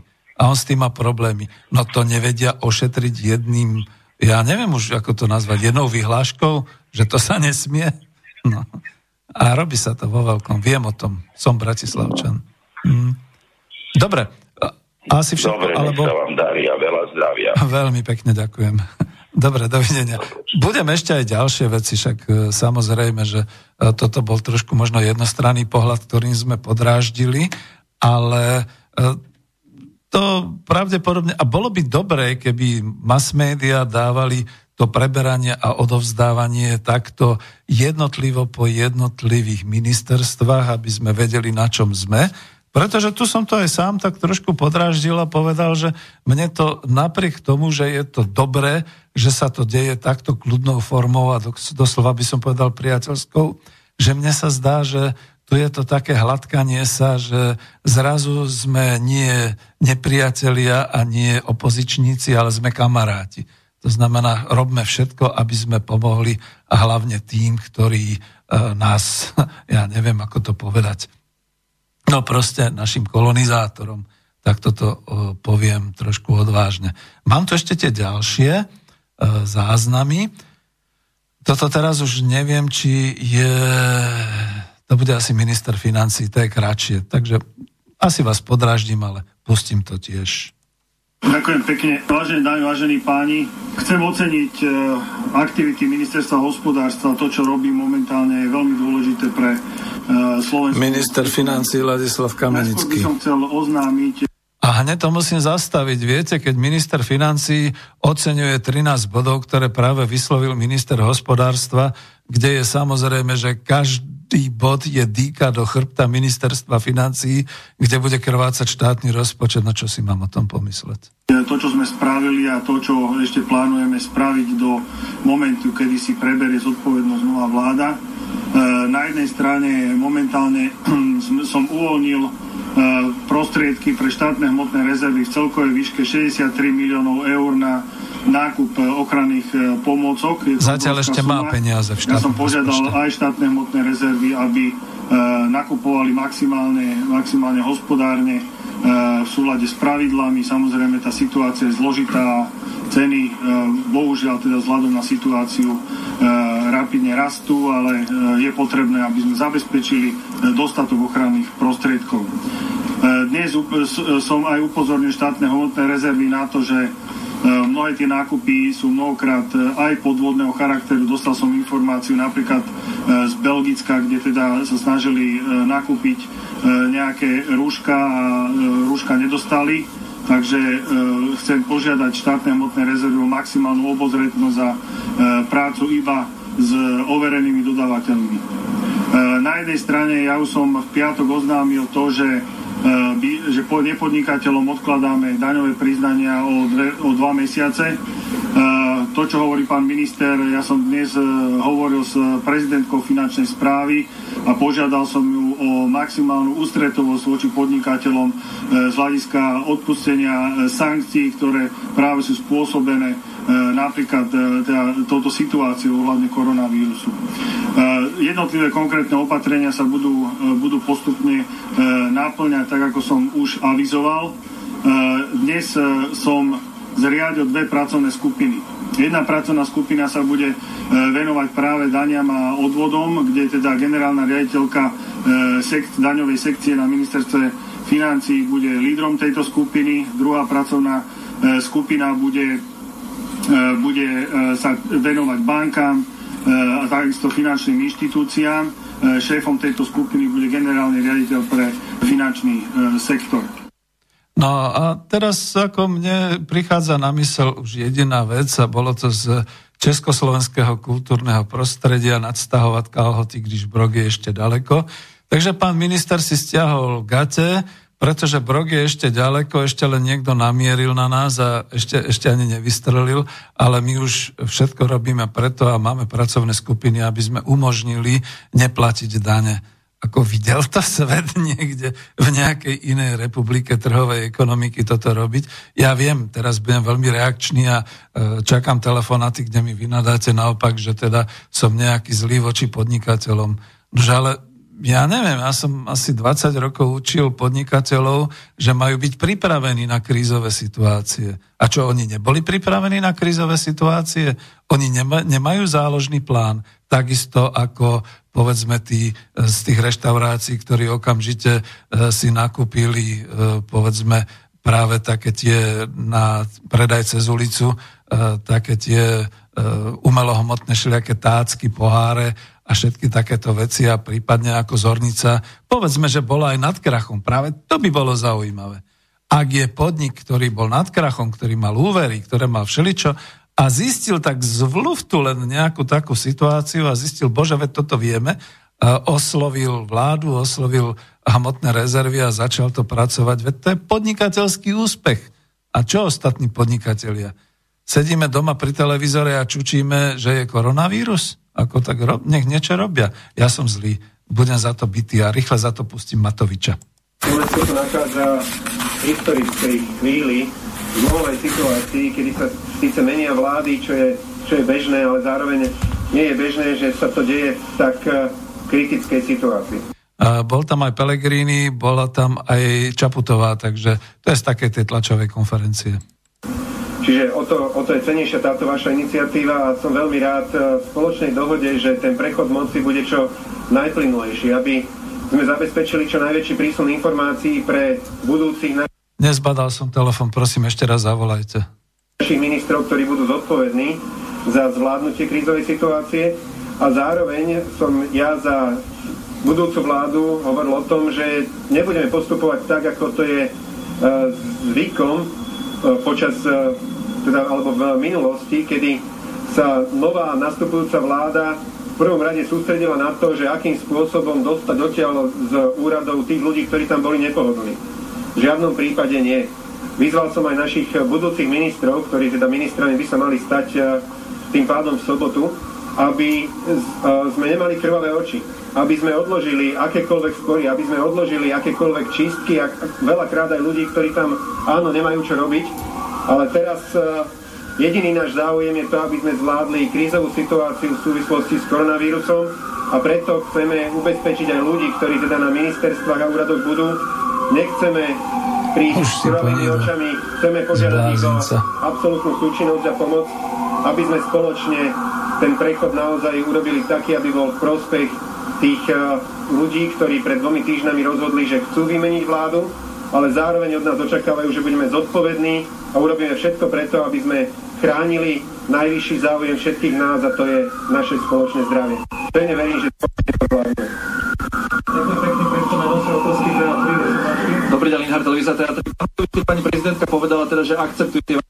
Môžete nám povedať na teda... Ja, znižená kvalita zvuku, Myslím, prepáčte. že zajtra na samostatnej tlačovej konferencii oznámime všetky mená. Nech sa páči ďalšia otázka. No, Jakub Rok, RTV, chcem sa opýtať k tej ustanovujúcej schôdzi parlamentu. Máme mimoriadnu situáciu, budú mimoriadne opatrenia, ako to bude prebiehať, koľko možno očakávate, že bude ľudí. Skúste nám to priblížiť. Ja som telefonovala s pánom bývalým predsedom parlamentu Dankom ohľadom eh, tohto termínu samozrejme. Čaputová. Eh, Je pravdou, že k realizácii schôdze v takejto mimoriadnej situácii sa viažú isté bezpečnostné opatrenia. Eh, Je o tom plne informovaný, je si toho plne vedomý a je to schopný zabezpečiť samozrejme súčinnosti s vládou a ďalšími potrebnými subjektmi. Sú to najmä opatrenia, ktoré sa týkajú hygieny a bezpečnosti jednotlivých budúcich členov parlamentu. Faktom je, že pri zohľadňovaní toho termínu, e, okrem všetkých ďalších okolností, ja som zodpovedná za riadny chod ústavných orgánov. A potrebovala som mať uistenie, že naozaj k prechodu vlády dôjde spôsobom, ktorý nebude znamenať diskontinuitu a akúkoľvek neistotu spoločnosti. To bola prvý dôležitý predpoklad.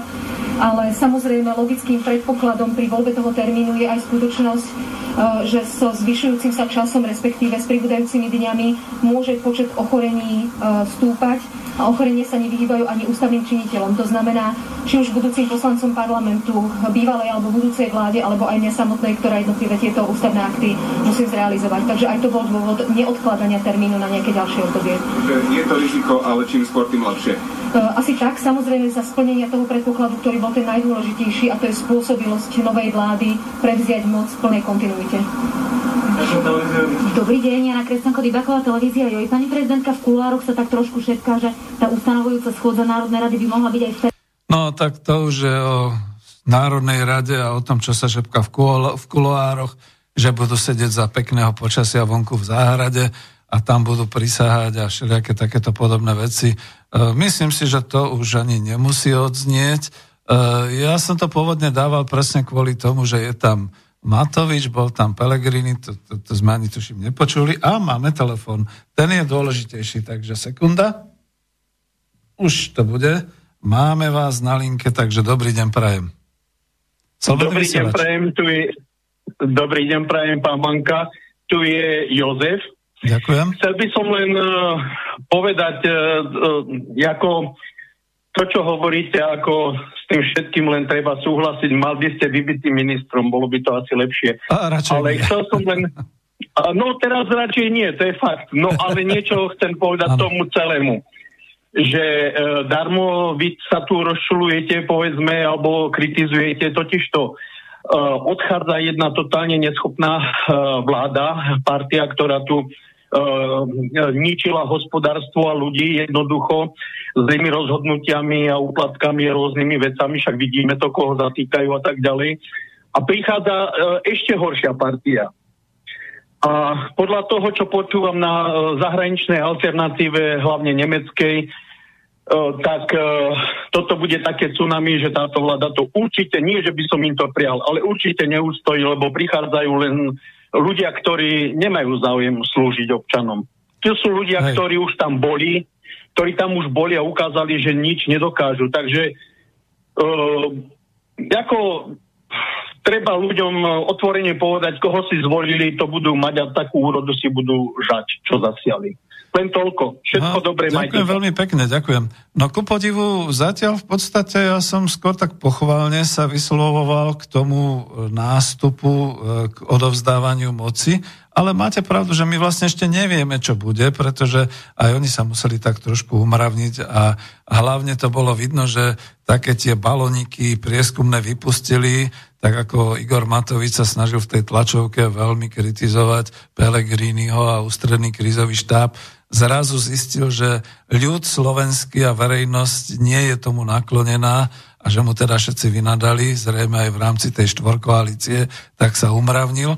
No teraz sa umravnili a samozrejme, za prvé to je to, čo som hovoril. Ďakujem, že ste teda ma pochválili, ale to je presne ono, že ja som si sám dal otázku, mám 64 rokov, vošiel by som do tejto krízovej situácii, tak by som povedal, dám tomu všetko ale na konci pravdepodobne už bude cintorín. A teraz je to presne aj o nich, u nich. Budú sa musieť obetovať.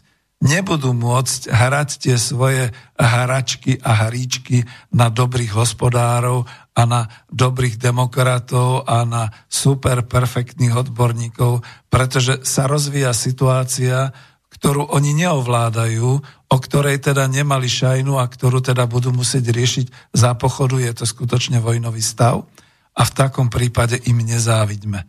Budú to mať veľmi ťažké, už aj vzhľadom k tomu, aké majú oni zameranie, aké majú oni skúsenosti a podobné veci. Čiže ja by som to zatiaľ povedal tak výchovne, pedagogicky. Chválme ich za to, čo nerobia a čo sa snažia teda zatiaľ aspoň ako tak ukočírovať a k tomu teda patrí povedzme naozaj aj to, že e, to odovzdávanie zodpovednosti a odovzdávanie tých rezortov a podobne prebehne bezkonfliktne a prebehne s tým, že e, bude tu stále ten ústredný krízový štáb, ktorý bude dozorovať nad vývojom situácie v tej pandémii a nad našou obranou. Ja tu hľadám a neviem tu nájsť e, na blogu hlavné správy bol komentátor, respektíve novinár, ktorý e, písal, že bolo by najlepšie, doslova prosil Čaputovu, však za to som dal ten úryvok, že by teraz ne, nedávala, ešte by po, pozdržala vytvorenie vlády, že nech teda ďalej funguje vlastne ten súčasný ústredný krízový štáb. Ja len dúfam, že si odovzdajú ten ústredný krízový štáb v takom nejakom zmysle, že budú pokračovať, nebudú kritizovať, a tí novonastupivší nebudú robiť všetko preto, aby zosmiešnili tých predchádzajúcich a tak, pretože toto je už smrteľná zodpovednosť. Ježiš, neviem si ho tu nájsť, takže je mi ľúto, možno si tu niekde spomeniem, ako to bolo. No a tie ďalšie veci. Chcel som sa už pomaly dostať, lebo je 5 hodín. Ďakujem, že voláte. Ďakujem aj, že píšete. Pozdravujem pána profesora Husára, ktorý teda napísal, že sa nevie dovolať, tak mi aspoň poslal pozdrav, gratuláciu. Píšete aj ďalší. V tomto prípade skôr by som obrátil pozornosť už na možno e, späť tú časť e, nielen národohospodársky, ale to, čo sa vlastne rozvíja s tou pandémiou. Mám tu kopec takýchto poznámok, ktoré možno nesúvislé, ale budem skladať do nejakého, do nejakého, eh, ako sa tam hovorí, do nejakej mozaiky. Napríklad v tých opatreniach eh, ústredného krízového štábu. Skutočne teraz sa až zistuje, ako je dôležité mať v hospodárstve republiky eh, tie vlastne, ježiš, no ja som teraz úplne vy, vypadol, E, tieto hmotné rezervy a jednoducho disponovať nielen hmotnými rezervami, ale aj výrobou v prospech týchto strategických všelijakých výrobkov a podobne. My teraz máme zatiaľ šťastie, že ešte tá situácia nie je taká, že by začal byť nedostatok potravín, stále sa zásobuje, stále je to také, ale keď si predstavíme, že kriticky naozaj v našej republike polnohospodárstvo klaklo, to ako hovoril aj Jozef Sedlák, že je to donaha a je to také. To znamená, že my dnes napriek tomu, že máme pôdu, napriek tomu, že máme veľké podniky, vyrábame monokultúrne, prípadne to niektoré tie podniky vyvážajú, ale nie sme schopní zásobovať najbližšiu obec, najbližšie mesto. A na druhej strane zase do tej mozaiky pridám, už to tu mám, už to tu čítam, že naši pekári e, tlmočili, že sú pripravení zvýšiť svoju produkciu z 50%, ako to majú teraz, lebo vďaka konkurencii tým e, obchodným sieťam a podobne boli potlačení až na 100%. Čiže normálne znásobiť svoju produkciu, len k tomu budú potrebovať samozrejme tú distribúciu. A mňa teraz nenapadá nič iné ako super podnikateľská iniciatíva, oslovte pekárov, urobte si distribúciu, taxikári, ktorí nemáte možnosť teraz prevážať ľudí, tak sa dohodnite, tak si rozdelte rajóny, vozte čerstvé pekárenské výrobky po obciach, po mestách, všelikde. Veď ako dostanete za to peniaze, bude to zárobok. Keď poviete, že e, ten chlieb teraz e, v rámci toho, že plus za dodávku 50 centov alebo za dodávku euro, tak vyzbierate povedzme 30 e, eur len s tým, že to na jednom čísle v Petržálke v panelákovej ulici predáte a takýchto čísel panelákových domácností tam máte stovky. Čiže toto sú všetko otvárajúce sa podnikateľské možnosti. No ale vrátim sa k tomu štátu, že ten štát teraz zrazu zistuje a vláda, ako je dobre, že sme si úplne nezrušili hmotné rezervy.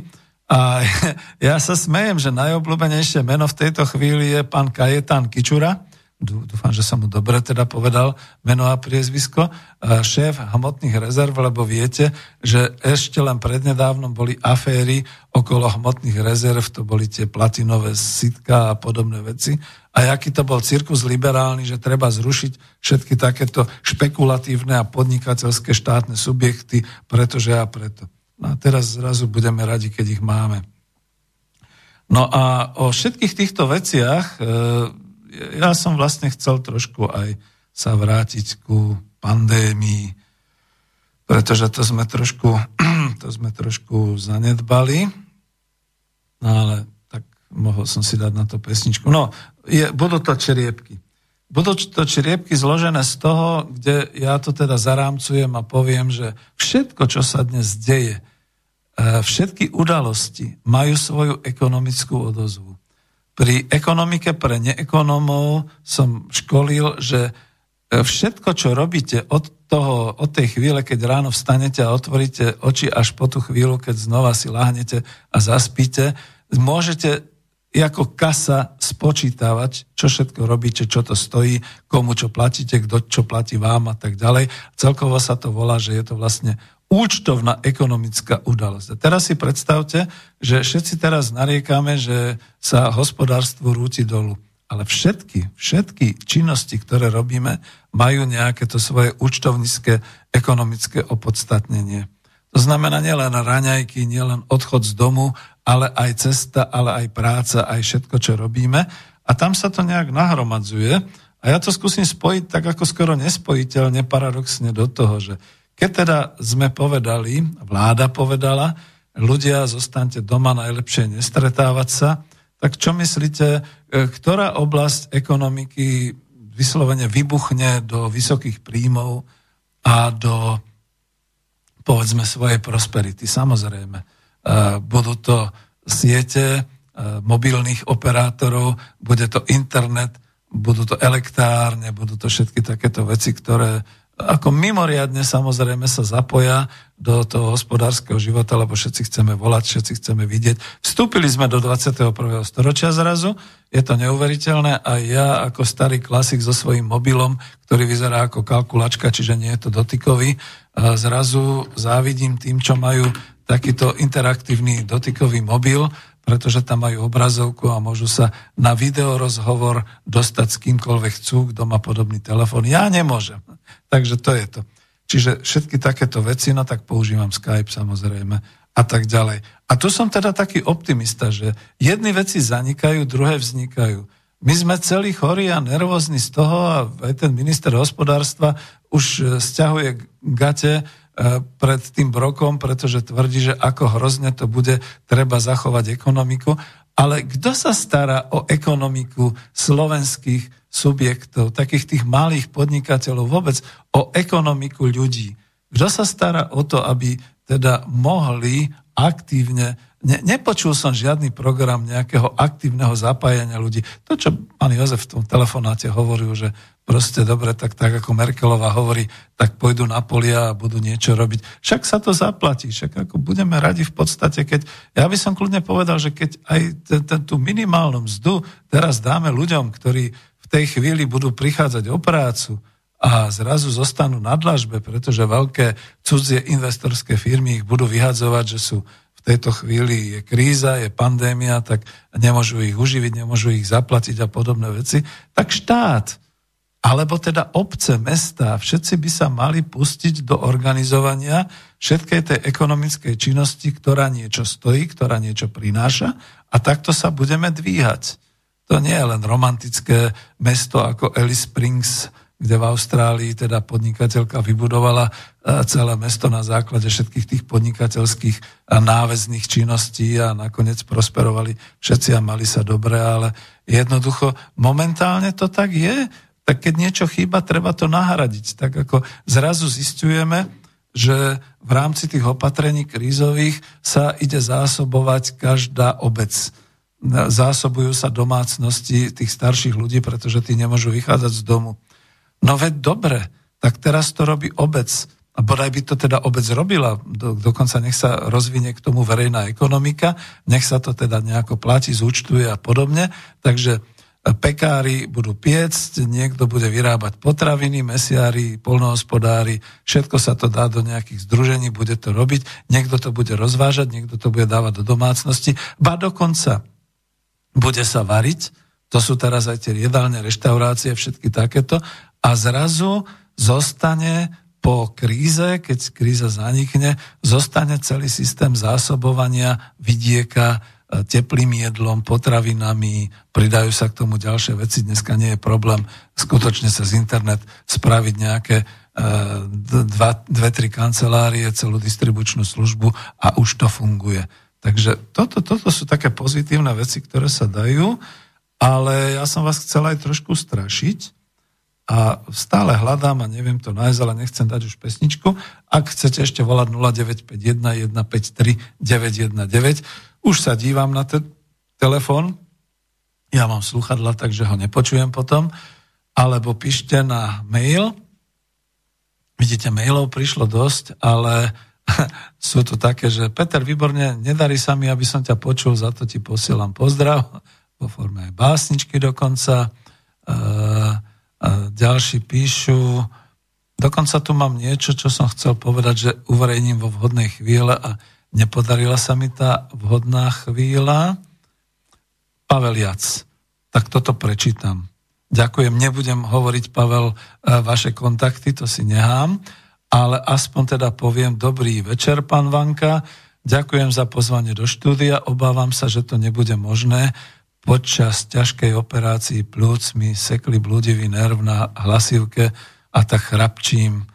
Vo februári som mal termín na zákrok, ale kvôli chrypkovej epidémii som to preložil až na marec. Neviem, ako to bude. Uh, Pavel, myslím si, že v tejto chvíli nehovorím iba za seba, ale za všetkých poslucháčov Slobodného vysielača a za všetkých, ktorých uh, informujete a dávate osvetové texty do svojich blogov veľmi dobre. Ja si ten blog musím nájsť a skutočne to uverejním. Veľmi pekne vám ďakujem a držím teda, aby ste sa z toho vystrábili a aby sme váš hlas niekedy v Slobodnom vysielači Banska Bystrica počuli, pretože chceme počuť. Pretože ja si vás možno dokonca pamätám z nejakej minulosti a som rád, že máme takých novinárov a takýchto reportérov, ako ste vy, takže Držíme vám palce všetci a vyzdravte sa. Toto želám pánu Pavlovi Jacovi. Veľmi pekne ďakujem. Tak to bolo medzi tými mailami, ktoré som našiel. Skúsim ešte teda ho potom vyhľadať a ešte som tu mal niečo, aj keď teraz neviem. No dobre, asi predsa len budem musieť dať nejakú pesničku, pokiaľ nezavoláte pretože som chcel vyhľadať práve ten text. No ale čo dám? Ja tak jednu tu mám, ale to bude také, možno ju aj potom preruším, lebo chcel som, že... A pamätáte si ešte na vysielania relácií ekonomická demokracia, kde som hovoril o tom, že ekonomická demokracia to nie je žiadny výmysel ani žiadna politika, to je vlastne hospodársky systém založený na troch pilieroch. Jeden z tých pilierov sú verejné financie. Ja si myslím, že teraz v tejto situácii krízy hlavne verejné financie budú tým najdôležitejším, čo bude možné e, v spoločnosti a v hospodárstve uplatňovať. To je štátny rozpočet a to sú obecné rozpočty a všetko ostatné. A Druhým pilierom je vlastne férový, seriózny obchod, vzájomná, vzájomne výhodný obchod, vzájomne výhodná výmena. Znamená presne to, že keď posielajú teraz Číňania rúška sem do Európy a zachraňujú Talianov, keďže predtým sme to posielali tam, nepáčilo sa mi to, že povedali, no ale tak my sme zozbierali na kšeft tisíc, e, alebo koľko, desať tisíc, alebo za milión tie, tie rúška a poslali sme ich do Číny. Vedeli ste, že o mesiac bude situácia aj tu taká, veď teraz nám to budú vrácať. A to je ten férový obchod, že jednoducho zrazu tie rúška nebudú stáť, e, ja neviem, keď stáli čo ja viem, 35 centov alebo euro 40, tak nebudú stať 3 eurá a podobne, ale nejak sa to vysporiada a už sa to vysporiadáva povedzme práve cez uh, tieto hmotné štátne rezervy. A po tretie, uh, to sú tie kolektívne podniky, to znamená samozpráva zamestnancov, družstva. A tu len dávam do pozornosti, že kde je lavica? Ako to, že v tejto situácii zrazu nevznikajú družstva, nielen spotrebiteľské družstva, družstva zásobovania e, starších ľudí, ktorí musia byť doma, ale povedzme aj dopravné družstva, ktoré by zabezpečovali prepravu tovarov, služie, služby, všelijaké a podobné veci. Kde to máme? Lavica úplne vymrela na Slovensku? Dáme si pesničku, lebo chcem vyhľadať ten ďalší blok. Vážené občania, veď... A nie, táto pesnička nebola a niečo mi tu preskočilo. A prečo mi to preskočilo? Lebo mi, preskočilo mi, lebo mi došla tá pesnička, prehodilo sa to. Takže ako to teraz urobiť? No nič, toto asi nevyriešim, tak budem pokračovať a ak teda nezavoláte, máme posledných 15 minút, tak skúsim sa venovať túto týmto čriepkom, ktoré som si tu pozbieral a pôjdem teda do záveru a skúsim potom aj ten blok nájsť. Jaj, no Vidíte, veď to som chcel ešte okrem toho, eh, lebo tam Pavel Jac veľmi dobre prosil pani Čaputovú, že teda mohla by nehať eh, zatiaľ nemeniť vládu, ale nehať teda tu ten krízový štáb ústredný taký, aký je, pretože predovšetkým už majú skúsenosť, už vedia, všetci noví by robili nejaké chyby. A ja tomu vždy hovorím tak manažersky, to je tá nábehová krivka, keď sa narobí kopec chýb, pokus, omyl a podobne. A nás to ale môže stať potom to naše takmer e, prvenstvo, ktoré nám závidia vo svete, že máme iba 72 e, ľudí postihnutých koronavírom a že sme urobili také opatrenia, možno vyzerajúce ako drastické, ale také, kde teda efektívne v tejto chvíli s výnimkou tých všelijakých e, tých, ktorí teda porušili tie pravidlá a podobne, ktorí nám to kazia, ale my sme tu v poriadku. Vo svete je 183 tisíc ľudí postihnutých pandémiou, koronavírom. Ono to vyzerá ako, že je to málo, ale tak je to zrejme naozaj práve tak, takéto typické ochorenie, ktoré sa prenáša a e, vlastne už sa zistilo, že to chrypka nie je. A vyliečených je 80 tisíc ľudí, zomrelo vyše tisíc ľudí. U nás je to teda 72 plus na novo oznámených ďalších 12, čiže 84 ľudí, ktorých postihlo, ale leží iba 22 pacientov a len dvaja sú, tuším, na tej jednotke intenzívnej starostlivosti. Čiže zatiaľ u nás je to hlavne o morálke a strachu a o dobrej pripravenosti ústredného krízového štábu. A keď vznikajú ďalšie čísla, práve dobre hovoril práve Pellegrini, že si zdravotníci komplikujú život práve tým, že práve medzi nimi sú povedzme niektorí nedisciplinovaní, ktorí neohlásili svoju cestovateľskú anamnézu a poslali do karantény. V tých nemocniciach, to som chcel, v tých nemocniciach množstvo e, svojich spolupracovníkov. A to všetko má zase ekonomické následky, lebo viete, keď e, vy ste si užili dovolenku, vrátili ste sa dovolenky, z dovolenky, nič ste nikomu nepovedali, potom vám to odhalili pri odobrati vzorky a zistili, že máte koronavírus, tak posielate, čo ja viem, 22, 27, 17 ľudí do karantény. Ale pre nich to bude mať následky zmeny v príjmovej oblasti, zmeny v živote a tak ďalej. Ako to, to by mali byť občianskoprávne spory, to by som jednoducho urobil, že uh, jaj, a tu bola potom otázka, ja už teraz naozaj skáčem, kto si mi hovoril, že spomen si na to slovo sabotáž zo socializmu. Nie je toto sabotáž, keď niekto takto robí?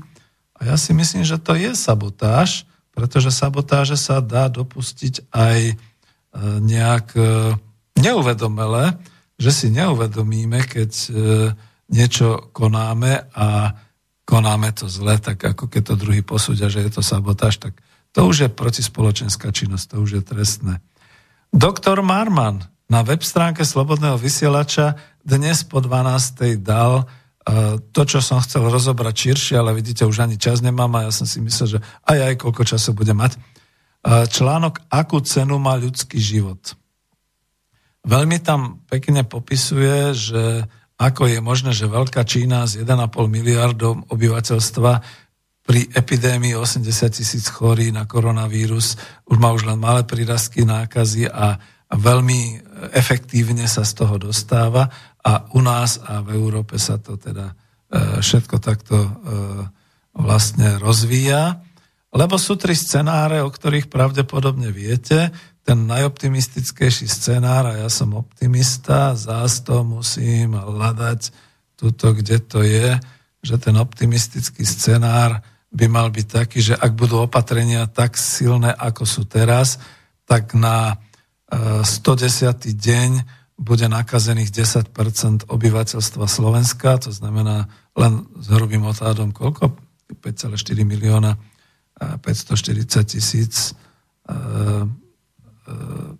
obyvateľov. To je tá optimálna verzia. Teda optimálna verzia tu nepoznáme, to bola tá optimistická a tá pesimistická je presne z toho textu aj od doktora Marmana. Nakazí sa 1,8 milióna občanov z nás, 360 tisíc ľudí bude mať komplikácie a bude to mať aj veľmi silné ekonomické následky a podobne. Ja už skáčem naozaj hore dolu, pretože trošku ma to zaskočilo, že som nikde nehal ten, ten e, blok ale mám tu aj takéto ďalšie veci. Napríklad poznámka. Kúpele. Dnes budú zlatom vyvažované slovenské klimatické kúpele. Štos funguje, aj keď je v súkromných rukách, ale chvala Bohu, funguje. Predpokladám, že tam budú odosielaní a tam by mali byť vlastne postupne potom na rekonvalescencii tí ľudia po koronavíre, pretože to je hlavne dýchací systém, ktorý je napadnutý. Uh, viem o štole v Tatrách, ale neviem, či funguje a neviem, či je v súkromných alebo v štátnych rukách.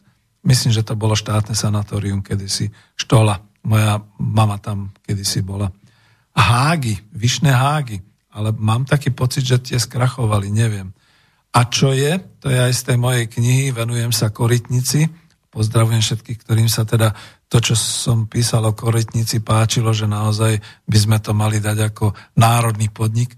Korytnica najväčšie slovenské klimatické kúpele s umiestnením na južnom svahu nízkych Tatier, e, tam, kde sa prechádza e, od Bystrice smerom na Ružomberok, tie nefungujú. A to je dnes, by som povedal, strašná škoda. Nesmierna škoda, pretože keby to bolo možné, a keby aj tá ekonomická demokracia už trošku aspoň v niektorých bodoch fungovala, tak by to kľudne mohol byť národný podnik, ktorý by dnes e, do svojho areálu absorboval množstvo, množstvo aspoň tých, e, povedzme, ktorí sú v podozrení, alebo tých, ktorí sa potrebujú rekonvalescovať, alebo teda liečiť na dýchacie ťažkosti a problémy. A dnes je Korytnica po privatizácii skrachovaná. Dobre, ešte sa tam možno stáča niečo na tej linke, aj keď to už som počul, že nie. Ale dnes vo svete budú klimatické kúpele niečo tak strategicky dôležité, čo inde nemajú a my máme, alebo sme mali a už nemáme. Ako keby som chcel e, poradiť, do čoho investovať dnes, tak do Korytnice. Okamžite to zobrať pod národnú správu, okamžite tam zriadiť štátny podnik alebo národný podnik a nech to teda začne fungovať v tej, v tej situácii, v akej je.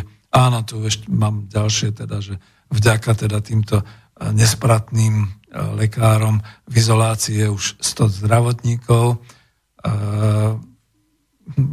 jak to je? To je dokonca toto ako popísané ako názov článku. Na vine infikovaný lekár, prišiel z lyžovačky, kašľal, operoval, chodil bez rúška. No, takže tak. A máme ešte posledných nejakých pár minút. E, možno by to chcelo nájsť, čo som pozeral, ten mail, kde som hovoril, že príležitostne ho dám, ale asi nedám, alebo tu je šeličo. Bolo to niečo podobné, a nenájdem to asi, že keď to porovnáme my v Európe, ale lebo sme otvorení a povedzme e, s Ruskom, ktoré má niekoľko miliónov obyvateľov, že je to skutočne naozaj tragické, že my už máme 82, 82 postihnutých a Rusko má menej a pritom sa tam rozvíja prevencia a presne o tú prevenciu mi išlo, ale ja, Michal, neviem to nájsť. Niekde som si to tu zašil a už je to preč, nedokážem to sem teraz nájsť. Dobre, tak nič, lebo už sa mi tu objavujú všelijaké iné, tak možno to napíšem potom pod YouTube, teda ako do textu. No a čím to ukončiť? E, chcel som ešte veľmi veľa hovoriť aj e, k ekonomike.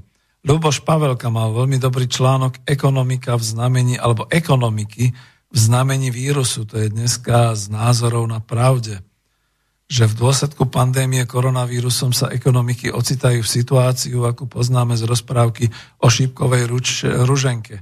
Keď sa pichla do prsta, zaspalo celé kráľovstvo. Dnešná doba však nie je rozprávkou, ale je realitou. Krízové štáby uh, mali na katastrofické scenáre mysleť skôr. No Luboš Pavelka, a vy ste kde boli? V tom januári a v tom februári. Už ste kričali, že treba nejaké opatrenia? Nepočul som. A bol som v tej chvíli dosť verejne činný, takže nepočul som od vás, že by ste boli kričali. Tak to sú všetko takéto.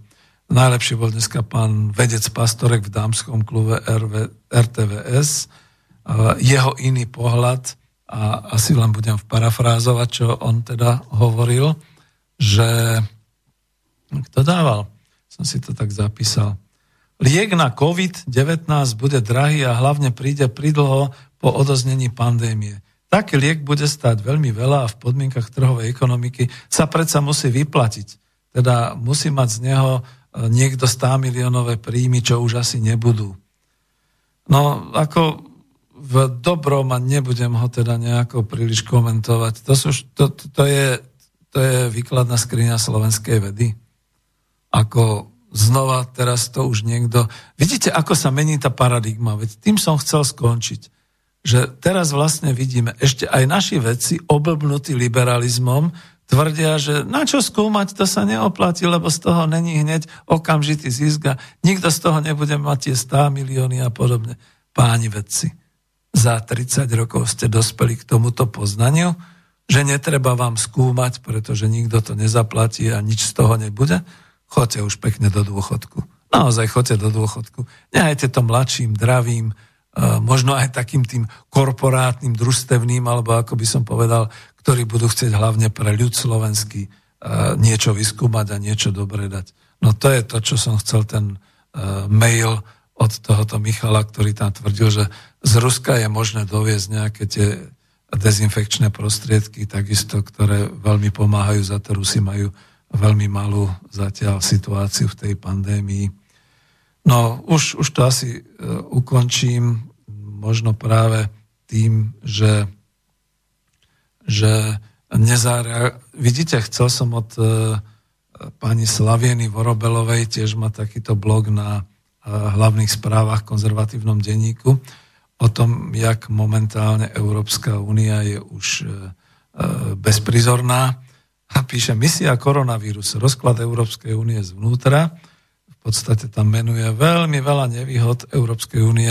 Ja si ju niekedy pozvem asi do štúdia a budeme sa o tom baviť. Pani Slaviena, čo na to poviete, bolo by to výborné.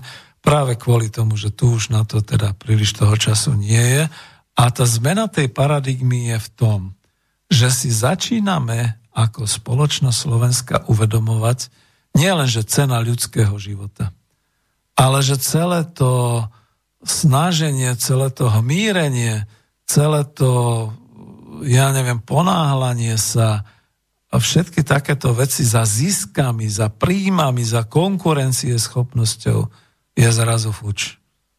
Zrazu ako keby zhaslo. Čo je dôležité pre nás dnes? Dnes sú dôležité pre nás naše životy, môj život, tvoj život. E, preto sme disciplinovaní, pretože záleží, skutočne záleží každému z nás na blízkych. To znamená, že nekontaktujeme sa, radšej si napíšeme SMS-ku, zavoláme si, alebo si pošleme mail, alebo sa aspoň vidíme na videu v podstate obávame sa. Obávame sa a práve preto sme si robili zásoby, aby sme pomohli aj tým druhým, keď nebudú mať, tak im pošleme. Susedia si zvonia a pýtajú sa, či netreba pomôcť, či netreba zásobiť, či netreba navariť, uprať, e, poprať a tak ďalej, upratať. Všetky takéto veci. E, tento koronavírus nám zmenil E, našu názorovú, hodnotovú orientáciu na Slovensku. Takže všetko zlé je na niečo dobré. Teraz ide len o to, aby sme išli v tom optimistickom e, spôsobe, to znamená, aby sme vydržali ešte povedzme dva týždne, možno ďalšie dva týždne, možno ďalšie dva týždne, zavreli hranice a nepustili sem a bránili, aby sme sa bránili voči tomuto koronavíru, pretože zistujeme, že to je skôr o spoločenskej situácii a o celospoločenskom, znova mi napadá to, o, o pospolitosti slovenskej, než o nejakých iných ďalších veciach. A mladí, ktorí doteraz boli e, riaditeľmi Zemegule, zrazu zistili, že tým boskom svojej babke dali bosk smrti, pretože sa vrátili niekde z cudziny, z lyžovačky a ešte nevedia, teraz sú v šoku, čo sa všetko môže stať a trpnú a možno sa začnú aj modliť konečne, lebo zistili, že nie právne predpisy, nie demokratické možnosti, e, nie možno ani morálka, ale obava, strach je to podstatné, čo ich teraz núti byť disciplinovaní a čo ich núti počúvať tých múdrejších a starších. Toto je to dôležité. Takto sa mení súčasná paradigma Slovenska. Len máte pravdu mnohí, ktorí ste teda aj vy, čo ste volali, aj čo ste písali, že sú tu obrovské obavy, čo táto nová vládna garnitúra vlastne dokáže so Slovenskom. Či bude schopná ten štart, ktorý sme mali úžasný, nejak udržať, aby sme, povedzme, už v máji, a to je optimizmus aj odo mňa veľký, aby sme už v máji mohli všetci ísť von do ulic a tešiť sa z rozkvitnutých parkov, a, a dať si pivo niekde v záhradnej reštaurácii. Lebo toto nám želám, aby toto nám vyšlo. No, trošku ako ten záver sa mi už ako nevydaril, ale veľmi pekne ďakujem, uvidíme, čo bude ďalej. Do počutia o týždeň. Dovidenia. Táto relácia vznikla za podpory dobrovoľných príspevkov našich poslucháčov. I ty sa k ním môžeš pridať. Viac informácií nájdeš na www.slobodnyvysielac.sk Ďakujeme.